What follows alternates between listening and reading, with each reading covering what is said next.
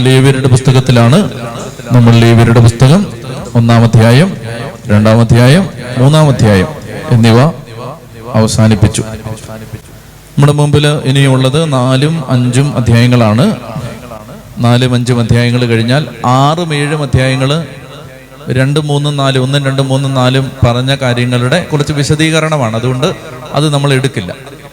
അത് നമ്മൾ നേരത്തെ പറഞ്ഞ് അവസാനിപ്പിച്ചതാണ്.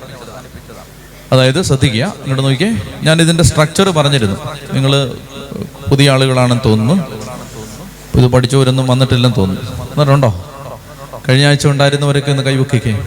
ആ അപ്പൊ നിങ്ങൾ മറുപടി പറയണം. ലേവരുടെ പുസ്തകത്തിന്റെ സ്ട്രക്ചർ പറഞ്ഞു കൊടുക്കുക. അതായത് ഇതിന്റെ അധ്യായങ്ങൾ ഒന്ന് ഒന്ന് മുതൽ ഏഴ് വരെയുള്ള അധ്യായങ്ങൾ. എന്താണ്? അഞ്ച് ബലികൾ. ഒന്ന് മുതൽ ഏഴ് വരെ അധ്യായങ്ങൾ അഞ്ച് ബലികളാണ്. ഇനിയും എട്ട് മുതൽ പത്ത് വരെ. പൗരോഹിത്യത്തെ കുറിച്ച് വിവരിക്കുകയാണ്. എട്ട് മുതൽ പത്ത് വരെ. ഇനിയും പതിനൊന്ന് മുതൽ പതിനഞ്ച് വരെ. ശുദ്ധം അശുദ്ധം.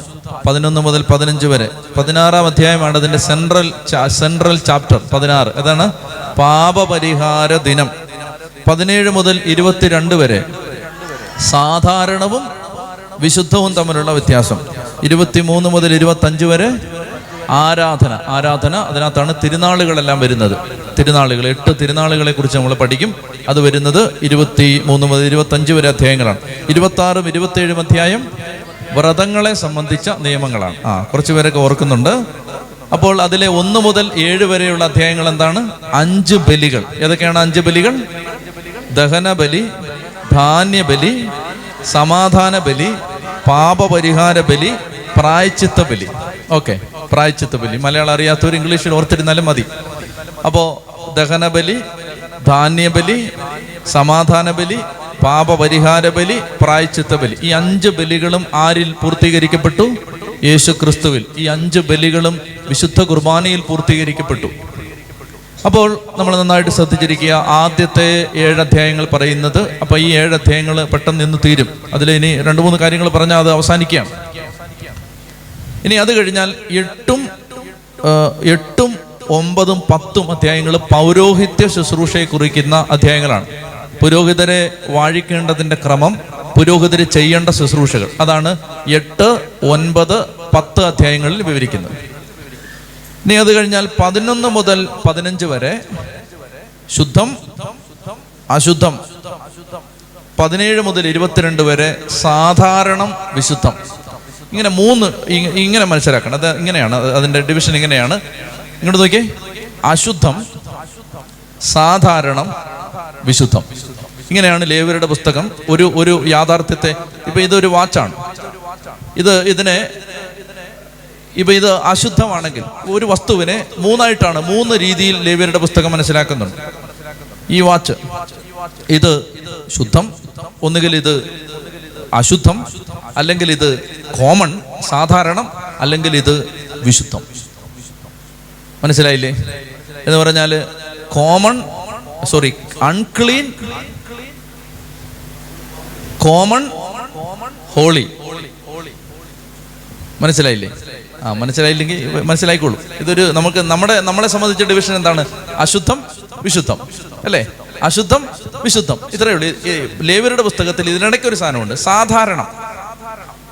ന്യൂട്രലാണ് ആ വ്യത്യാസം മനസ്സിലാവുമ്പോഴാണ് നമുക്ക് ഒരുപാട് കാര്യങ്ങളിൽ വ്യക്തത കിട്ടാൻ പോകുന്നത്. അശുദ്ധം വിശുദ്ധം. ഇതിനിടയ്ക്ക് ഒരു സാധനമുണ്ട്. കോമൺ. സെക്യുലർ. കോമൺ. ഞാൻ പറഞ്ഞുതരാം. എന്റെ ചങ്ക് പറഞ്ഞു പോകുമെങ്കിലും ഞാൻ പറഞ്ഞുതരാം. അതൊരു പ്രധാനപ്പെട്ട ഡിവിഷനാണ്. അന്നേരമാണ് പല കാര്യങ്ങളെയും നമ്മൾ എങ്ങനെ കാണുന്നത്? അശുദ്ധം കോമൺ ഹോളി പോട്ടെ ഇപ്പൊ പറഞ്ഞ് ശ്വാസം മുട്ടിക്കുന്നില്ല. അപ്പൊ നമുക്ക് ഇനി മുന്നോട്ട് പോകണം അപ്പോൾ ഇനി എടുക്കാനുള്ളത് എത്രാമത്തെ അധ്യായമാണ്? നാലും അഞ്ചും അധ്യായങ്ങളാണ്. ആദ്യത്തെ പാർട്ടിൽ നമുക്കിപ്പോൾ തീരാനുള്ളത് നാലും അഞ്ചും അധ്യായങ്ങളാണ്. നാലാമത്തെ അധ്യായം. ഇതിൽ അഞ്ച് ബലികളെ കുറിച്ച് പറഞ്ഞു. ഒരിക്കൽ കൂടി പറയാം. അഞ്ച് ബലികൾ. അതൊക്കെയാണ്? ദഹനബലി ധാന്യബലി സമാധാന ബലി പാപപരിഹാര ബലി പ്രായച്ചിത്ത ബലി. ഇതിൽ വോളണ്ടറി സാക്രിഫൈസസ് ആണ് ആദ്യത്തെ മൂന്നെണ്ണം. എന്ന് പറഞ്ഞാൽ അത് നിർബന്ധമില്ല. നിനക്ക് വേണേ അർപ്പിച്ചാൽ മതി. പക്ഷെ നിർബന്ധിത സാക്രിഫൈസ് കമ്പൽസറി സാക്രിഫൈസസ് അതായത് ഇത് അർപ്പി എല്ലാവരും ഇത് അർപ്പിച്ചേ പറ്റൂ. അങ്ങനെയുള്ള രണ്ട് ബലികളാണ് പാപപരിഹാര ബലിയും പ്രായച്ചിത്ത ബലിയും. ഇത് നമുക്ക് കുംഭസാരിക്കുന്ന ആളുകൾക്ക് പെട്ടെന്ന് പിടിയിട്ടും ഇത് രണ്ടും. പാപപരിഹാര ബലി പ്രായച്ചിത്ത ബലി. കുംഭസാരിക്കാനായിട്ട് പോയി പാപം ഏറ്റു പറയുന്നു പാപം ഏറ്റു പറയുന്നു അതിനെ പാപപരിഹാര ബലിയായിട്ട് ഇപ്പൊ കണ്ടോ? അത് കഴിഞ്ഞ് പുരോഗതിന് ഒരു പ്രായച്ചിത്തം പറയുന്നു. ആ പ്രായച്ചിത്തം നിറവേറ്റുന്നത് പ്രായച്ചിത്ത ബലി. മനസ്സിലാൻ വേണ്ടി പറയുന്നതാണ്. അപ്പൊ ഇന്ന് കുംഭസാരം ഉണ്ട്. ആ കാലഘട്ടത്തിൽ ഇതുപോലെ കുംഭസാരം എന്ന കൂതാശ ഉണ്ടായിരുന്നില്ല. അതുകൊണ്ട് ദൈവം പറയുകയാണ് ആരെങ്കിലും പാപം ചെയ്തെങ്കിൽ എന്ത് ചെയ്യണം? ആ പാപം ഏറ്റുപറഞ്ഞിട്ട് ആ പാപത്തിന് പരിഹാരമായിട്ട് ഒരു ബലി അർപ്പിക്കണം. നല്ലതുപോലെ പരിശുദ്ധാത്മാവ് ഇന്ന് വിടുതൽ നൽകിക്കൊണ്ടിരിക്കുകയാണ്. അതായത് ഒത്തിരി കാലങ്ങളായിട്ട് പ്രാർത്ഥിച്ചിട്ട് ഉത്തരം കിട്ടാത്ത മേഖലകൾക്ക് ഇന്ന് പരിശുദ്ധാത്മാവ് വിടുതൽ തരും. കേട്ടോ? അതുകൊണ്ട് നന്നായിട്ട് വിശ്വസിച്ച് പ്രാർത്ഥിച്ച് ഇന്നത്തെ ശുശ്രൂഷയെ സംബന്ധിച്ചു നല്ല പോലെ എനിക്കത് ഫീൽ ചെയ്യുന്നുണ്ട്. എന്ന് പറഞ്ഞാൽ ആത്മാവ് നല്ല വിടുതൽ നൽകിക്കൊണ്ടിരിക്കുകയാണ് ഇപ്പോൾ. ശരിക്കും കെട്ടഴിഞ്ഞ് പൊയ്ക്കൊണ്ടിരിക്കുകയാണ്. ഇങ്ങനെ ഇത് കേട്ടുകൊണ്ടിരിക്കുമ്പോൾ തന്നെ ശക്തമായിട്ട്. ചെത്തി പറഞ്ഞേ ഹാലേ ലുയാ ഹാലേ ലുയാ അപ്പോൾ നമ്മൾ എടുക്കുകയാണ് നാലാമത്തെ അധ്യായം. നാലാമത്തെ അധ്യായത്തിൽ ഞാൻ ഞാൻ പറയുന്ന വാക്യങ്ങൾ നിങ്ങൾ ഉച്ചത്തി വായിക്കണം. നാലാം അധ്യായം രണ്ടാം വാക്യം. നാലാം അധ്യായം രണ്ടാം വാക്യം. ഇസ്രായേൽ ജനത്തോട് പറയുക. നിങ്ങൾ ഉച്ചത്തി വായിച്ച് സഹകരിക്കണം. ആ വായിച്ചേ. ഇസ്രായേൽ ജനത്തോട് പറയുക ചെയ്യരുതെന്ന് കർത്താവ് വിലക്കിയിട്ടുള്ളവയിൽ ഏതെങ്കിലും ഒന്നിനെതിരായി ആരെങ്കിലും ആ വാക്ക് എനിക്ക് കേൾക്കണം ഉച്ചത്തിൽ. ആരെങ്കിലും എനിക്ക് ആ വാക്ക് ഉച്ചത്തിൽ ഒന്ന് കേട്ടാ കൊള്ളായിരുന്നു അറിവില്ലായ്മ മൂലം ആ വാക്ക് ശ്രദ്ധിക്കണം. പതിമൂന്നാം വാക്യം വായിക്കാം. ഇസ്രായേൽ സമൂഹം മുഴുവൻ അറിവില്ലായ്മ മൂലം ആ വാക്കെന്താണ്? അറിവില്ലായ്മ മൂലം. ഇരുപത്തിരണ്ടാം വാക്യം വായിക്കാം. ഒരു ഭരണാധികാരി തന്റെ ദൈവമായ കർത്താവ് വിലക്കിയിട്ടുള്ളവയിൽ ഏതെങ്കിലും ഒന്ന് അറിവില്ലായ്മ മൂലം ആ അടുത്തത് ഇരുപത്തിയേഴാം വാക്യം. ജനങ്ങളിൽ ആരെങ്കിലും കർത്താവ് വിലക്കിയിട്ടുള്ളതിൽ ഏതെങ്കിലും ഒന്ന് അറിവില്ലായ്മ കൊണ്ട് അറിവില്ലായ്മ കൊണ്ട് ചെയ്തു. ഇനി ഇങ്ങോട്ട് മറിച്ചാൽ അഞ്ചാം അധ്യായം പതിനഞ്ചാം വാക്യം. അഞ്ച് പതിനഞ്ച്. കർത്താവിന് നൽകേണ്ട കാണിക്കകരുടെ കാര്യത്തിൽ ആരെങ്കിലും അറിയാതെ അറിയാതെ തെറ്റ് ചെയ്താൽ അടുത്തത് പതിനേഴ്. കർത്താവ് വിലക്കിയിട്ടുള്ളവയിൽ ഏതെങ്കിലും ഒന്ന് പ്രവർത്തിച്ച് പാപം ചെയ്യുന്നവൻ അറിയാതെയാണ്. ശ്രദ്ധിക്കുക. പാപപരിഹാര ബലി മുഴുവൻ അറിയാതെ ചെയ്യുന്ന തെറ്റിന് മാത്രമായിരുന്നു. അറിഞ്ഞുകൊണ്ട് ചെയ്യുന്ന തെറ്റിന് ബലിയർപ്പിക്കാൻ അവകാശമില്ല. അപ്പൊ ഈ ഡിസ്റ്റിങ്ഷൻ എന്താന്ന് മനസ്സിലായേ പറ്റൂ. അതായത് അൺഇന്റൻഷണൽ സിൻ ഇന്റൻഷൻ ഇല്ല. അൺഇന്റൻഷണൽ സിൻസ് അറിയാതെയാണ് തെറ്റ് ചെയ്തതെങ്കിൽ. ശ്രദ്ധിച്ചിരിക്കുക അറിയാതെയാണ് തെറ്റ് ചെയ്തതെങ്കിൽ. അതിന് മാത്രമേ പാപപരിഹാര ബലി ബാധകമാവൂ. ഇവിടെ ഇങ്ങനെ ആവർത്തിച്ച് ആവർത്തിച്ച് പറഞ്ഞുകൊണ്ടിരിക്കുകയാണ്. ആരെങ്കിലും അറിയാതാണ് തെറ്റ് ചെയ്തതെങ്കിൽ ദൈവകൽപ്പനകൾ ലംഘിച്ചത് അറിയാതാണെങ്കിൽ എന്താണ് ഇതിന്റെ വ്യത്യാസം? ആരാണ് ഈ അറിയാതെ പാപം ചെയ്തത്? അങ്ങനെ ആരെങ്കിലും ഉണ്ടോ? എല്ലാവർക്കും അറിഞ്ഞൂടെ? ഇത് പാവാന്ന് എല്ലാവർക്കും അറിഞ്ഞൂടെ? അപ്പൊ ഈ വ്യത്യാസം ഇതാണ്. ശരിക്കും മനസ്സിലാക്കിയിരിക്കുക. ഇത് മനസ്സിലായാലേ ഹെബ്രായർ പത്തിൽ ഇരുപത്തി ആറാമത്തെ വാക്യം മനസ്സിലായി. ഇപ്പൊ ഇപ്പൊ നോക്കണ്ട ഇപ്പൊ നോക്കണ്ട. അറിയാതെയാണ് തെറ്റ് ചെയ്തതെങ്കിൽ അവർക്ക് മാത്രമാണ് ഈ ബലി അർപ്പിക്കാൻ അർഹതയുള്ളത്. എന്താണ് അറിയാതെയുള്ള തെറ്റ്? ഇനി ഈശോ തന്നെ പറയുന്നില്ലേ? കർത്താവ് പറയുന്നുണ്ട് ലൂക്കാസ് വിശേഷത്തിൽ ഇരുപത്തിരണ്ട ഇരുപത്തി മൂന്നാം അധ്യായത്തിൽ മുപ്പത്തിയേഴാമത്തെ മുപ്പത്തിയേഴാമത്തെ വാക്യത്തിൽ ഈശോ പറയുന്ന എന്താണ്? പിതാവേ ഇവർ ചെയ്യുന്നത് എന്തെന്ന് ഇവർ അറിയുന്നില്ല. ബലിയർപ്പിക്കുന്ന സമയത്ത്. മനസ്സിലായോ? ഈ ബലികളുടെ എല്ലാം പൂർത്തീകരണമായി കാൽവരി കുരിശിൽ ബലി നടക്കുന്ന സമയത്ത് ഈശോ തന്നെ പറയാണ് കർത്താവേ ഈ ഈ പാപപരിഹാര ബലി നീ സ്വീകരിച്ച് ഇവരോട് ക്ഷമിക്കണം. എന്താണ്? ഇവർ അറിയാതെയാണ് ഇത് ചെയ്ത് ഏത് യഹൂദനാണ് അറിയാതെ യേശുവിനെ കുരിശിത്തറയ്ക്കാൻ കൂട്ടുനിന്നത്? ഏത് പടയാളിയാണ് ഒരുത്തനെ കുറിച്ച് തെറച്ച് കൊല്ലുകയാണെന്ന് അറിയാതെ ഇത് ചെയ്തത്? അപ്പൊ നമ്മൾ ഇതിനെ ശരിക്കും ഡിസ്റ്റിങ്റ്റായി മനസ്സിലാക്കേണ്ടതുണ്ട്. എന്താണ്? അറിയാതെ തെറ്റ് ചെയ്തു എന്ന് പറഞ്ഞാൽ അതായത് മനുഷ്യൻ തെറ്റ് ചെയ്യുന്നത് അറിവില്ലായ്മ കൊണ്ട് എന്നതിനേക്കാൾ കുറച്ചുകൂടെ വ്യക്തമായിട്ട് പറഞ്ഞാൽ കഴിവില്ലായ്മ കൊണ്ടാണ്. തെറ്റ് ചെയ്യരുതെന്ന് എല്ലാവർക്കും ആഗ്രഹമുണ്ട്. ഉണ്ടോ? ബോധപൂർവം ഇത് തെറ്റാണ് ഞാൻ തെറ്റേ ചെയ്യൂ എന്ന് പറഞ്ഞ് മറുതല്ലിക്കുന്നവർ വളരെ കുറച്ചേ ഉള്ളൂ ലോകത്ത്. വളരെ കുറച്ചേ ഉള്ളൂ. അതായത് ഇത് തെറ്റാണ്. ഉദാഹരണത്തിന് ഐ എസ് ഐ എസ് തീവ്രവാദി പോലും ക്രിസ്ത്യാനികളെ കൊല്ലുന്നത് അല്ലെങ്കിൽ ഏതെങ്കിലും അവർക്ക് എതിരായിട്ടുള്ള വിശ്വാസങ്ങളെ കൊല്ലുന്നത് അത് ശരിയാണെന്ന് വിചാരിച്ചിട്ടാണ്. പാപം ചെയ്യാണെന്ന് വിചാരിച്ചിട്ടാണോ? ഇത് ചെയ്താൽ ഈ ജിഹാദിൽ ഞങ്ങൾ സംബന്ധിച്ചാൽ ഞങ്ങൾ ഈ ജിഹാദിയായിട്ട് മാറിയാൽ ഞങ്ങൾക്ക് സ്വർഗം കിട്ടും. ഇതാണ് ശരി എന്ന അറിവിലാണ്.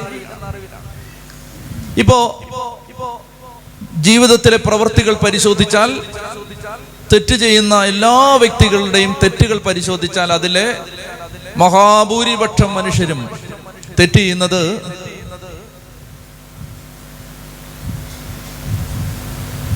തെറ്റ് ചെയ്യാൻ വേണ്ടിയുള്ള ആഗ്രഹം കൊണ്ടല്ല.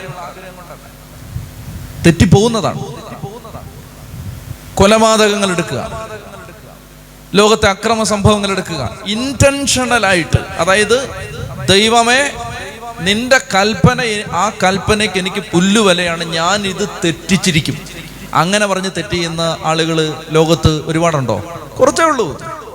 അപ്പോൾ മനുഷ്യർ തെറ്റ് സംഭവിക്കുന്ന മനുഷ്യരെല്ലാം സത്യത്തിൽ ഈ അറിവില്ലായ്മ കൊണ്ട് തെറ്റിയുന്ന ചെയ്യുന്നതാണ് അൺഇന്റൻഷണലാണത് ഇനി വേറൊരു വിധത്തിൽ പറഞ്ഞാൽ തെറ്റ് ചെയ്തിട്ട് ചെയ്ത തെറ്റിനെ കുറിച്ച് പശ്ചാത്താപം തോന്നുന്നില്ലെങ്കിൽ അത് മാത്രമേ ഉള്ളൂ അറിഞ്ഞുകൊണ്ട് ചെയ്ത തെറ്റ്. ഇപ്പൊ ക്ലിയർ ആയില്ലേ?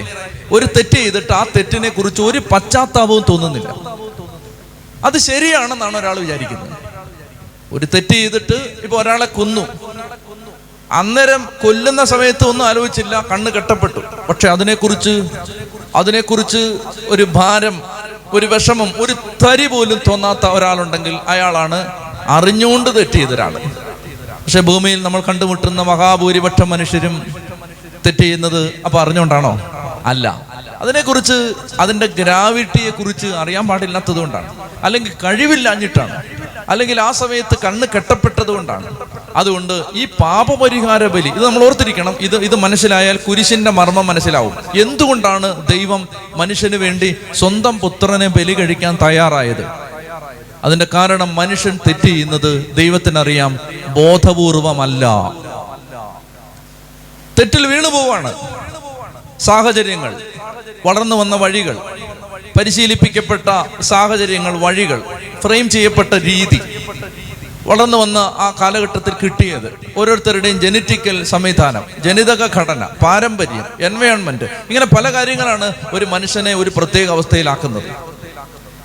ദൈവത്തിന്റെ കൃപ ഒരു വ്യക്തിക്ക് കിട്ടിയില്ലെങ്കിൽ ആ വ്യക്തി പാപത്തിൽ വീണു അതുകൊണ്ട് കർത്താവിന് ഇത് അറിയാവുന്നത് കൊണ്ട് ദൈവം പറയുകയാണ് നിങ്ങൾ എന്ത് തെറ്റ് ചെയ്താലും എനിക്കറിയാം മക്കളെ ഇതെല്ലാം നിങ്ങൾ അറിയാതെ ചെയ്തതാണ്. ചെത്തി പറഞ്ഞേ ഹാലേ ലുയാ അതാണ് ഈശോ കുരിശിൽ ആ പാപപരിഹാര ബലി അർപ്പിക്കുന്ന സമയത്ത് പറഞ്ഞത് പിതാവേ ഇവർ ചെയ്യുന്നത് എന്തെന്ന് ഇവർ അറിയുന്നില്ല. അപ്പോൾ എന്താ സംഭവിക്കുന്നത്? ഈ പാപപരിഹാര ബലിയായിട്ട് ആ കുരിശിലെ ബലി മാറുകയാണ്. ഇവർ അറിവില്ലായ്മ മൂലമാണ് ഈ തെറ്റ് ചെയ്തത്. അൺഇന്റൻഷണലാണിത് ഇത് ഇതുകൊണ്ടാണ് ഹെബ്രായ ലേഖനത്തിൽ പറയുന്നത് ഒരുവൻ ഹെബ്രായ ലേഖനത്തിൽ എടുത്തോളുക പത്താം അധ്യായത്തിൽ പറയുന്നുണ്ട് ഈ വഴികളെ കുറിച്ചെല്ലാം അറിഞ്ഞിട്ട് ഒരു മനുഷ്യൻ ബോധപൂർവം തെറ്റ് ചെയ്യുന്നെങ്കിൽ അവനെ രക്ഷിക്കാൻ ഇനി ഒരു ബലി അവശേഷിക്കുന്നില്ല.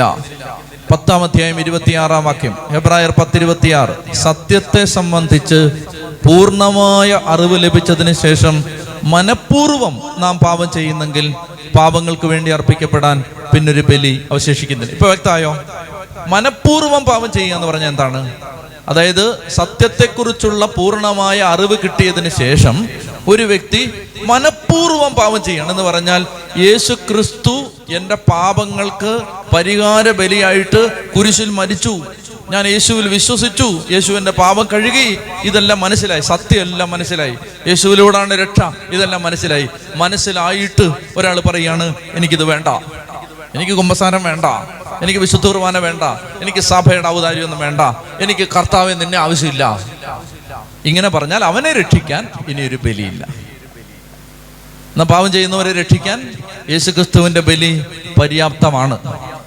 നമ്മൾ അർപ്പിക്കപ്പെട്ട് അർപ്പിക്കുന്ന വിശുദ്ധ കുർബാനകൾ പര്യാപ്തമാണ്. കുംഭസാരം പര്യാപ്തമാണ്. ഇതെന്താ സംഭവിക്കുന്നത്? ശരിക്കും ഇന്റൻഷണലായിട്ട് ബോധപൂർവം ദൈവത്തെ തള്ളിപ്പറയുക. ബോധപൂർവം ദൈവത്തിനെതിരെ മറുതലിക്കുക. അങ്ങനെ ചെയ്യുന്നവനെ രക്ഷിക്കാൻ ഒരു ബലി അവശേഷിക്കുന്നില്ല. ചതി പറഞ്ഞേ ഹാലേ ലുയാ അപ്പോൾ പാപപരിഹാര ബലിയെക്കുറിച്ച് നമ്മൾ അറിഞ്ഞിരിക്കേണ്ട ഒരു സംഗതി അതാണ്. അതായത് നമ്മൾ ചെയ്ത തെറ്റുകളെക്കുറിച്ച് അനുദപിക്കുന്നെങ്കിൽ അതെല്ലാം അറിയാതെ ചെയ്ത തെറ്റാണ്. ചെയ്ത തെറ്റുകളെ കുറിച്ച് ഒരാൾക്ക് പശ്ചാത്താപം തോന്നുന്നുണ്ട്. ജീവിതത്തിൽ തെറ്റ് വന്നു വരണ്ട അങ്ങനെ വരരുതായിരുന്നു എന്ന് ചിന്തിക്കുന്നുണ്ട്. അതെല്ലാം അറിയാതെ ചെയ്ത തെറ്റാണ്. നിങ്ങൾക്കൊരു സമാധാനം തോന്നുന്നുണ്ടോ ഇപ്പം? അങ്ങനെയുള്ള നമ്മൾക്ക് വേണ്ടിയാണ് ക്രിസ്തു പാപപരിഹാര ബലിയായി മാറിയത്. അതുകൊണ്ട് കഴിഞ്ഞകാല ജീവിതത്തിലെ ഒരു പാപത്തെക്കുറിച്ചും കുറ്റബോധത്തിൽ ആര് കഴിയരുത്. യേശു ക്രിസ്തു നമ്മളെ വീണ്ടെടുത്തു എന്ന് വിശ്വസിക്കണം. യേശു ക്രിസ്തുവിന്റെ രക്തത്താൽ നമ്മൾ കഴുകപ്പെട്ടു എന്ന് വിശ്വസിക്കണം. അതായത് ഞാൻ ഇങ്ങനെയാണ് അതിനെക്കുറിച്ച് പറയുന്നത്. ഇപ്പോൾ ഉദാഹരണത്തിന് നമ്മളിപ്പോൾ അതെ ഈ ഈ വാച്ചാണ് ഡാനിയലച്ചെന്ന് വിചാരിക്കുക. ഈ വാച്ചാണ് ഡാനിയലച്ചൻ അവ എന്ത് ചെയ്തു? ഇത് ഇത് ഞാനാണ്. ഒരു ഒരു ഈ ഈ മൈക്കാണ് ഡാനിയൽ അച്ഛൻ. എന്നാ പോലെ ശരിയാവും. ഈ വാച്ചാകുമ്പോൾ ഇതിന് ഇച്ചിരി ഭംഗിയൊക്കെ ഉണ്ട്. ഈ ഈ ഈ ഈ മൈക്കാണ് ഡാനിയലച്ചൻ എന്താണ് ഈ കരിക്കട്ട? See apart from the grace of Jesus Christ കർത്താവിന്റെ കൃപ മാറ്റി വെച്ചാൽ ദേ ഞാൻ ഇതാണ്.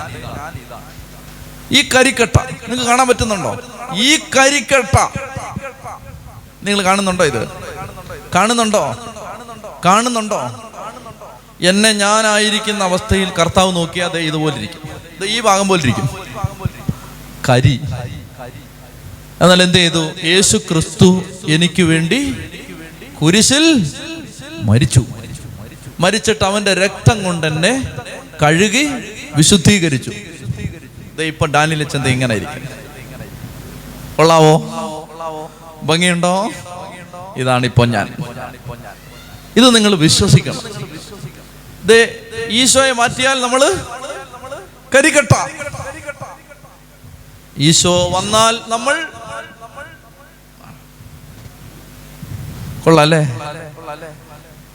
ചെത്തി പറഞ്ഞേ ഹാലേലുയാ. അപ്പോൾ ഇതാണ് നമ്മുടെ അവസ്ഥ. ഇത് നമ്മൾ വിശ്വസിക്കണം. യേശുവിന്റെ രക്തത്താൽ നമ്മൾ കഴുകപ്പെട്ടു എന്ന് നമ്മൾ വിശ്വസിക്കണം.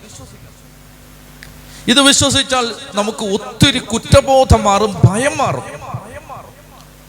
നമ്മുടെ ജീവിതത്തിൽ നിന്ന് ഒത്തിരി ഭയം മാറും. ഭയം മാറിയിട്ട് നമുക്ക് വിശ്വാസം വരും സ്നേഹം വരും. ഇപ്പൊ നിങ്ങൾ പറയാണ് അച്ഛ അച്ഛ അച്ഛൻ അച്ഛന്റെ ജീവചരിത്രം എഴുതച്ചാ? എന്നോട് പറയുകയാണെന്ന് വെച്ചോ ഞാൻ ജീവചരിത്രം എഴുതാൻ പോവാണ്. അപ്പൊ ആ ജീവചരിത്രത്തിന് ഒറ്റ സെന്റൻസേ ഉള്ളൂ. എന്റെ ജീവചരിത്രത്തിന് ഒറ്റ സെന്റൻസേ ഉള്ളൂ. ആ സെന്റൻസ് ഇതാണ് the greatest sinner saved by grace എന്റെ ജീവചരിത്രത്തിന് ഒരു സെന്റൻസേ ഉള്ളൂ. എന്താണത്?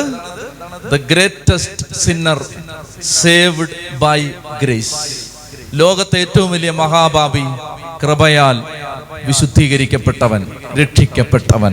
ഇതാണ് നമ്മുടെ ഐഡന്റിറ്റി ഒന്ന് കൈയടിച്ച് ചോദിക്കുന്ന നന്ദി പറഞ്ഞേ നമ്മൾ ഇതാണ് നമ്മൾ ഇതാണ് അതായത് മഹാപാപി കർത്താവിനെ മാറ്റിയാൽ മഹാപാപി പക്ഷേ യേശു ക്രിസ്തുവിന്റെ രക്തത്താൽ ഇതാണ് ഈശോയുടെ വില. നമുക്ക് ഈശോയെ കിട്ടിയതിന്റെ വില നമ്മൾ മനസ്സിലാക്കേണ്ടത് അവിടാണ്. അതായത് കളക്കിടാവിന്റെ കോലാടിന്റെ രക്തം കൊണ്ടല്ല നമ്മുടെ മനസാക്ഷിയെ വിശുദ്ധീകരിക്കാൻ കഴിവുള്ള യേശുവിന്റെ രക്തത്താൽ നമ്മൾ വിശുദ്ധീകരിക്കപ്പെട്ടു. യേശുവിനെ രക്ഷകനും നാഥനുമായിട്ട് സ്വീകരിച്ചു. അതാണ് നമ്മളിങ്ങനെ ആവർത്തിച്ച് പറഞ്ഞുകൊണ്ടിരിക്കുന്നത്. ഈശോയെ സ്നേഹിച്ച് സ്വന്തമാക്കിക്കോണം. അതൊരു ഫുൾ പാക്കേജാണ് അതിനകത്ത് എന്തെല്ലാം കിട്ടുമെന്നറിയാം. യേശുവിനോടുള്ള ബന്ധം ഓരോ ദിവസവും വളരാൻ നിങ്ങൾ ആഗ്രഹിക്കുകയും അധ്വാനിക്കുകയും ചെയ്യണം. ഈശോയെ സ്നേഹിച്ച് സ്നേഹിച്ച് സ്നേഹിച്ച് കർത്താവിനോടുള്ള ബന്ധത്തിൽ വളരണം. അങ്ങനെ വളർന്നാൽ അതൊരു ഫുൾ പാക്കേജാണ് ലോകത്ത് വേറെ ആർക്കും കിട്ടാത്തൊരു മഹാഭാഗ്യം. യേശുവിലൂടെ നമുക്ക് കിട്ടുകയാണ്. യേശുവിലൂടെ നമ്മൾ പിതാവിന്റെ അടുത്തേക്ക് കയറി ചെല്ലുകയാണ്. ദൈവത്തെ പിതാവേ എന്ന് വിളിക്കാൻ യോഗ്യരായി മാറുകയാണ്. യേശുവിന്റെ ശരീര രക്തങ്ങൾ യേശുവിന്റെ ജീവൻ ദൈവത്തിന്റെ ജീവൻ നമുക്ക് കിട്ടുകയാണ്. യേശുവിന്റെ രക്തത്താൽ പൂർണമായും വിശുദ്ധീകരിക്കപ്പെടുകയാണ്. സാത്താന് നമ്മുടെ മേൽ പിന്നെ ഒരു അധികാരമില്ല പിശാചിന് നമ്മുടെ മേൽ ഒരു അധികാരമില്ല അങ്ങനെ നമ്മൾ കംപ്ലീറ്റ് ആയിട്ട് ഫ്രീ ആയിട്ട് മാറുകയാണ്. ഇനി പുതിയ നിയമം പഠിക്കുമ്പോൾ ഞാൻ പറയാം നമ്മൾ വേറൊരു രാജ്യത്തെ സിറ്റിസൻസ് ആയിട്ട് മാറുകയാണ്.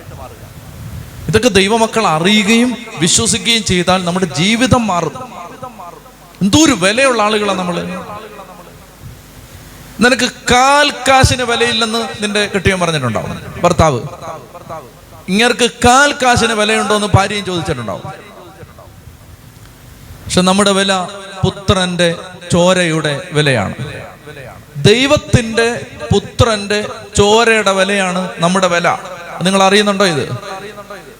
ചെത്തി പറഞ്ഞേ ഹാലേ ലുയാ നിങ്ങളുടെ വില നിങ്ങൾ ധരിച്ചിരിക്കുന്ന വസ്ത്രത്തിന്റെയോ നിങ്ങൾ വന്ന വണ്ടിയുടെയോ നിങ്ങൾ താമസിക്കുന്ന വീടിന്റെയോ നിങ്ങൾ വാങ്ങുന്ന ശമ്പളത്തിന്റെയോ വിലയല്ല. നിങ്ങളുടെ വില നിങ്ങളുടെ ദൈവമായ പിതാവിന്റെ പുത്രന്റെ ചോരയുടെ വിലയാണ്. അതുകൊണ്ട് ഈ കാര്യങ്ങൾ നമ്മൾ സ്വീകരിക്കണം ഹൃദയത്തിൽ ഏറ്റെടുക്കണം ദൈവത്തിന് നന്ദി പറയണം. ഒന്ന് എഴുന്നേറ്റ് നിന്നല്ലോ. അതായത് ആ കാര്യം ഹൃദയത്തിൽ പാപപരിഹാര ബലിയെക്കുറിച്ച് നമ്മൾ മനസ്സിലാക്കുമ്പോൾ നമ്മൾ മനസ്സിലാക്കിയിരിക്കേണ്ടത് നമ്മളെ അത്രമാത്രം ദൈവം കരുണയോടെ കാണുന്നുണ്ട്. പാപം ചെയ്തിട്ട് പോലും ദൈവം പറയാണ് ദൈവമാർ അറിയാതാ ചെയ്തത് എന്തോ ഒരു ആശ്വാസം അത്. പാപം നമ്മൾ ചെയ്തു കഴിഞ്ഞപ്പോൾ ദൈവം പറയുകയാണ് നമ്മൾ അറിഞ്ഞുകൊണ്ടാ ചെയ്തത്. നമുക്കിതൊക്കെ അറിയായിരുന്നു. ഇതെല്ലാം അറിഞ്ഞിട്ടാണ് നമ്മൾ പാപമെല്ലാം ചെയ്തത്. അന്ന് എന്നിട്ടും ദൈവത്തിന്റെ പുത്രം പറയുകയാണ് പിതാവേ അവർക്ക് അറിയാൻ പാടില്ലെന്ന് പറയും. വിശുദ്ധ ഭരണതീത്തായോട് ഈശോ പറയും പാപം ചെയ്യുന്നവരല്ല പാപികൾ. പാപത്തെ സ്നേഹിക്കുന്നവരാണ് പാപികൾ. എന്ന് പറഞ്ഞേ പാപം ചെയ്യുന്നവരല്ല പാപികൾ പാപത്തെ സ്നേഹിക്കുന്നവരാണ് പാപികൾ. പാപം ചെയ്യുന്നവരല്ല പാപികൾ പാപത്തെ സ്നേഹിക്കുന്നവരാണ് പാപികൾ. അതായത് പാപത്തെ സ്നേഹിക്കുന്നവരാണ് പാപികൾ. പാപം ചെയ്തു പോകുന്നവരല്ല. നോക്കി എന്തൊരു വലിയ കാര്യം അത്. പാപം ചെയ്തവരല്ല പാപികൾ പാപത്തെ സ്നേഹിക്കുന്നവരാണ് പാപികൾ. അതുകൊണ്ട് നമുക്ക് ഈ പ്രഭാതത്തിൽ ഈ ആത്മവിശ്വാസത്തോടെ പ്രാർത്ഥിക്കാം. യേശുവിന്റെ രക്തത്താൽ നമ്മൾ കഴുകപ്പെട്ടു. യേശുവിന്റെ രക്തത്തെ നമ്മൾ സ്വീകരിച്ചാൽ തന്നെ ഒത്തിരി വിടുതൽ കിട്ടും. അടിക്കടി ദൈവത്തിന്റെ ആത്മാവ് ശക്തമായിട്ട് ഹൃദയത്തിൽ ഇങ്ങനെ സംസാരിക്കുന്നുണ്ട്. അതായത് ഇന്ന് വിടുതലാണ് വിടുതൽ. ഇന്ന് നല്ല വിടുതൽ കിട്ടും. അത് എനിക്ക് നന്നായിട്ട് അനുഭവിക്കാൻ പറ്റുന്നുണ്ട്. കെട്ടഴിഞ്ഞു പോകുന്നത് എനിക്ക് ഫീൽ ചെയ്യുന്നുണ്ട്. നന്നായിട്ട് ഫീൽ ചെയ്യുന്നുണ്ട്. ശരിക്കും ബന്ധനം അഴിഞ്ഞു പോകുന്നുണ്ട്. അതുകൊണ്ട് ഇത് ഈശോയുടെ രക്തം ആ യേശുവിന്റെ രക്തത്തിന്റെ വിടുതൽ യേശുവിന്റെ രക്തത്തിന്റെ അഭിഷേകം യേശുവിന്റെ രക്തത്തിന്റെ കഴുകൽ യേശുവിന്റെ രക്തത്താൽ നമുക്ക് കിട്ടിയ നീതീകരണം വിശുദ്ധീകരണം ഇതിനെക്കുറിച്ചെല്ലാം വിശ്വസിച്ചിട്ട് ആ മഹാഭാഗ്യം ആ മഹാഭാഗ്യം സ്വീകരിക്കാൻ അയോഗ്യരായ ഞങ്ങൾക്ക് നീ ഭാഗ്യം തന്നു. ലോകത്തെ ഏറ്റവും വലിയ പാപിക്കും പറയാം ഞാൻ ദൈവത്തിന്റെ മകനാണ് ഞാൻ ദൈവത്തിന്റെ മകളാണ്. ദൈവം എന്നെ യേശുവിന്റെ രക്തത്താൽ കഴുകി. ഇത് വിശ്വസിക്കുക. കണ്ണടച്ച് കരങ്ങൾ സ്വർഗത്തിലേക്ക് ഉയർത്ത്. ആരെ ശ്രദ്ധിക്കരുത്? ഒരു രണ്ട് മൂന്ന് മിനിറ്റ് നിർത്താതെ അത്യുച്ചത്തിൽ ദൈവത്തെ സ്തുതിച്ച് ആരാധിക്കാൻ പോവുകയാണ്. യേശുവിന്റെ രക്തത്തിന്റെ ശക്തിക്ക് വേണ്ടി ആലയം മുഴുവനല്ല ലോകം മുഴുവൻ അത് നിറയണം. ലോകത്ത് നടക്കുന്ന പാപങ്ങളുടെ മേലെല്ലാം പാപത്തിന്റെ ശക്തികളുടെ മേലെല്ലാം ആ രക്തത്തിന്റെ പരിശുദ്ധ ശക്തി ഇപ്പോൾ ഒഴുകണം. നന്നായിട്ട് കരങ്ങൾ ഉയർത്തിക്കെ കണ്ണടച്ച് ഇനി പ്രാർത്ഥന തീരുന്നതുവരെ ആരെയും ശ്രദ്ധിക്കരുത്. ശക്തമായിട്ട് നാവിൽ വരുന്ന വാക്കുകളെ സ്തുതിപ്പായിട്ട് മാറ്റി സ്തുതിച്ചോളുക. ഹാലലുയ ഹാലലുയ ഹാലലുയ ഹാലലുയ. പോരാ ശബ്ദം ഉയരട്ടെ ശബ്ദം ഉയരട്ടെ ശബ്ദം ഉയരട്ടെ. ശക്തിയോടെ ശക്തിയോടെ സ്തുതിക്കട്ടെ. ഹാലലുയ ഹാലലുയ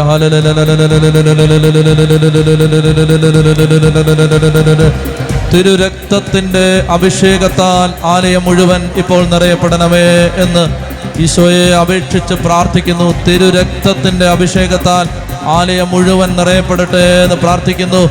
തിരുരക്തത്താൽ എന്നെ കഴുകണമേ. തിരിച്ചോരത്തുള്ളിയാൽ എന്നെ കഴുകണമേ. യേശുവിന്റെ രക്തത്താൽ കഴുകണമേ. യേശുവിന്റെ രക്തത്താൽ കഴുകണമേ. ശക്തിയോടെ ശക്തിയോടെ ശക്തിയോടെ. ഉച്ചത്തിൽ ഉച്ചത്തിൽ.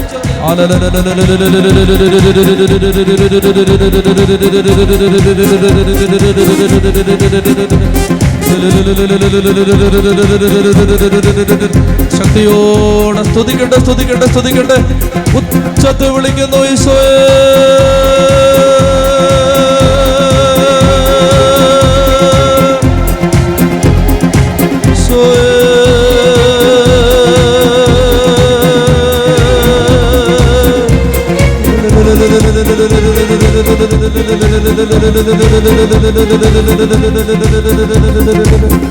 Hallelujah.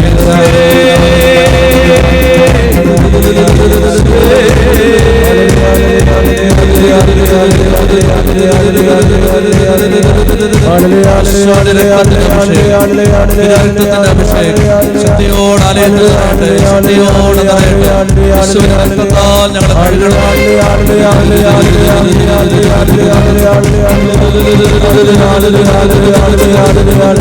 ശക്തിയോട് സ്തുതിക്കുന്നു ഒഴുകണമേ രക്തം ഒഴുകണമേ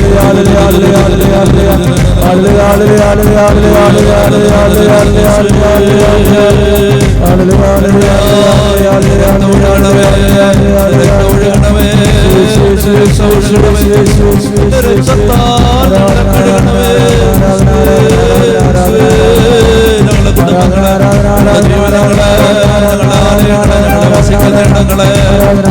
രക്തത്താൽ കഴുകണമേ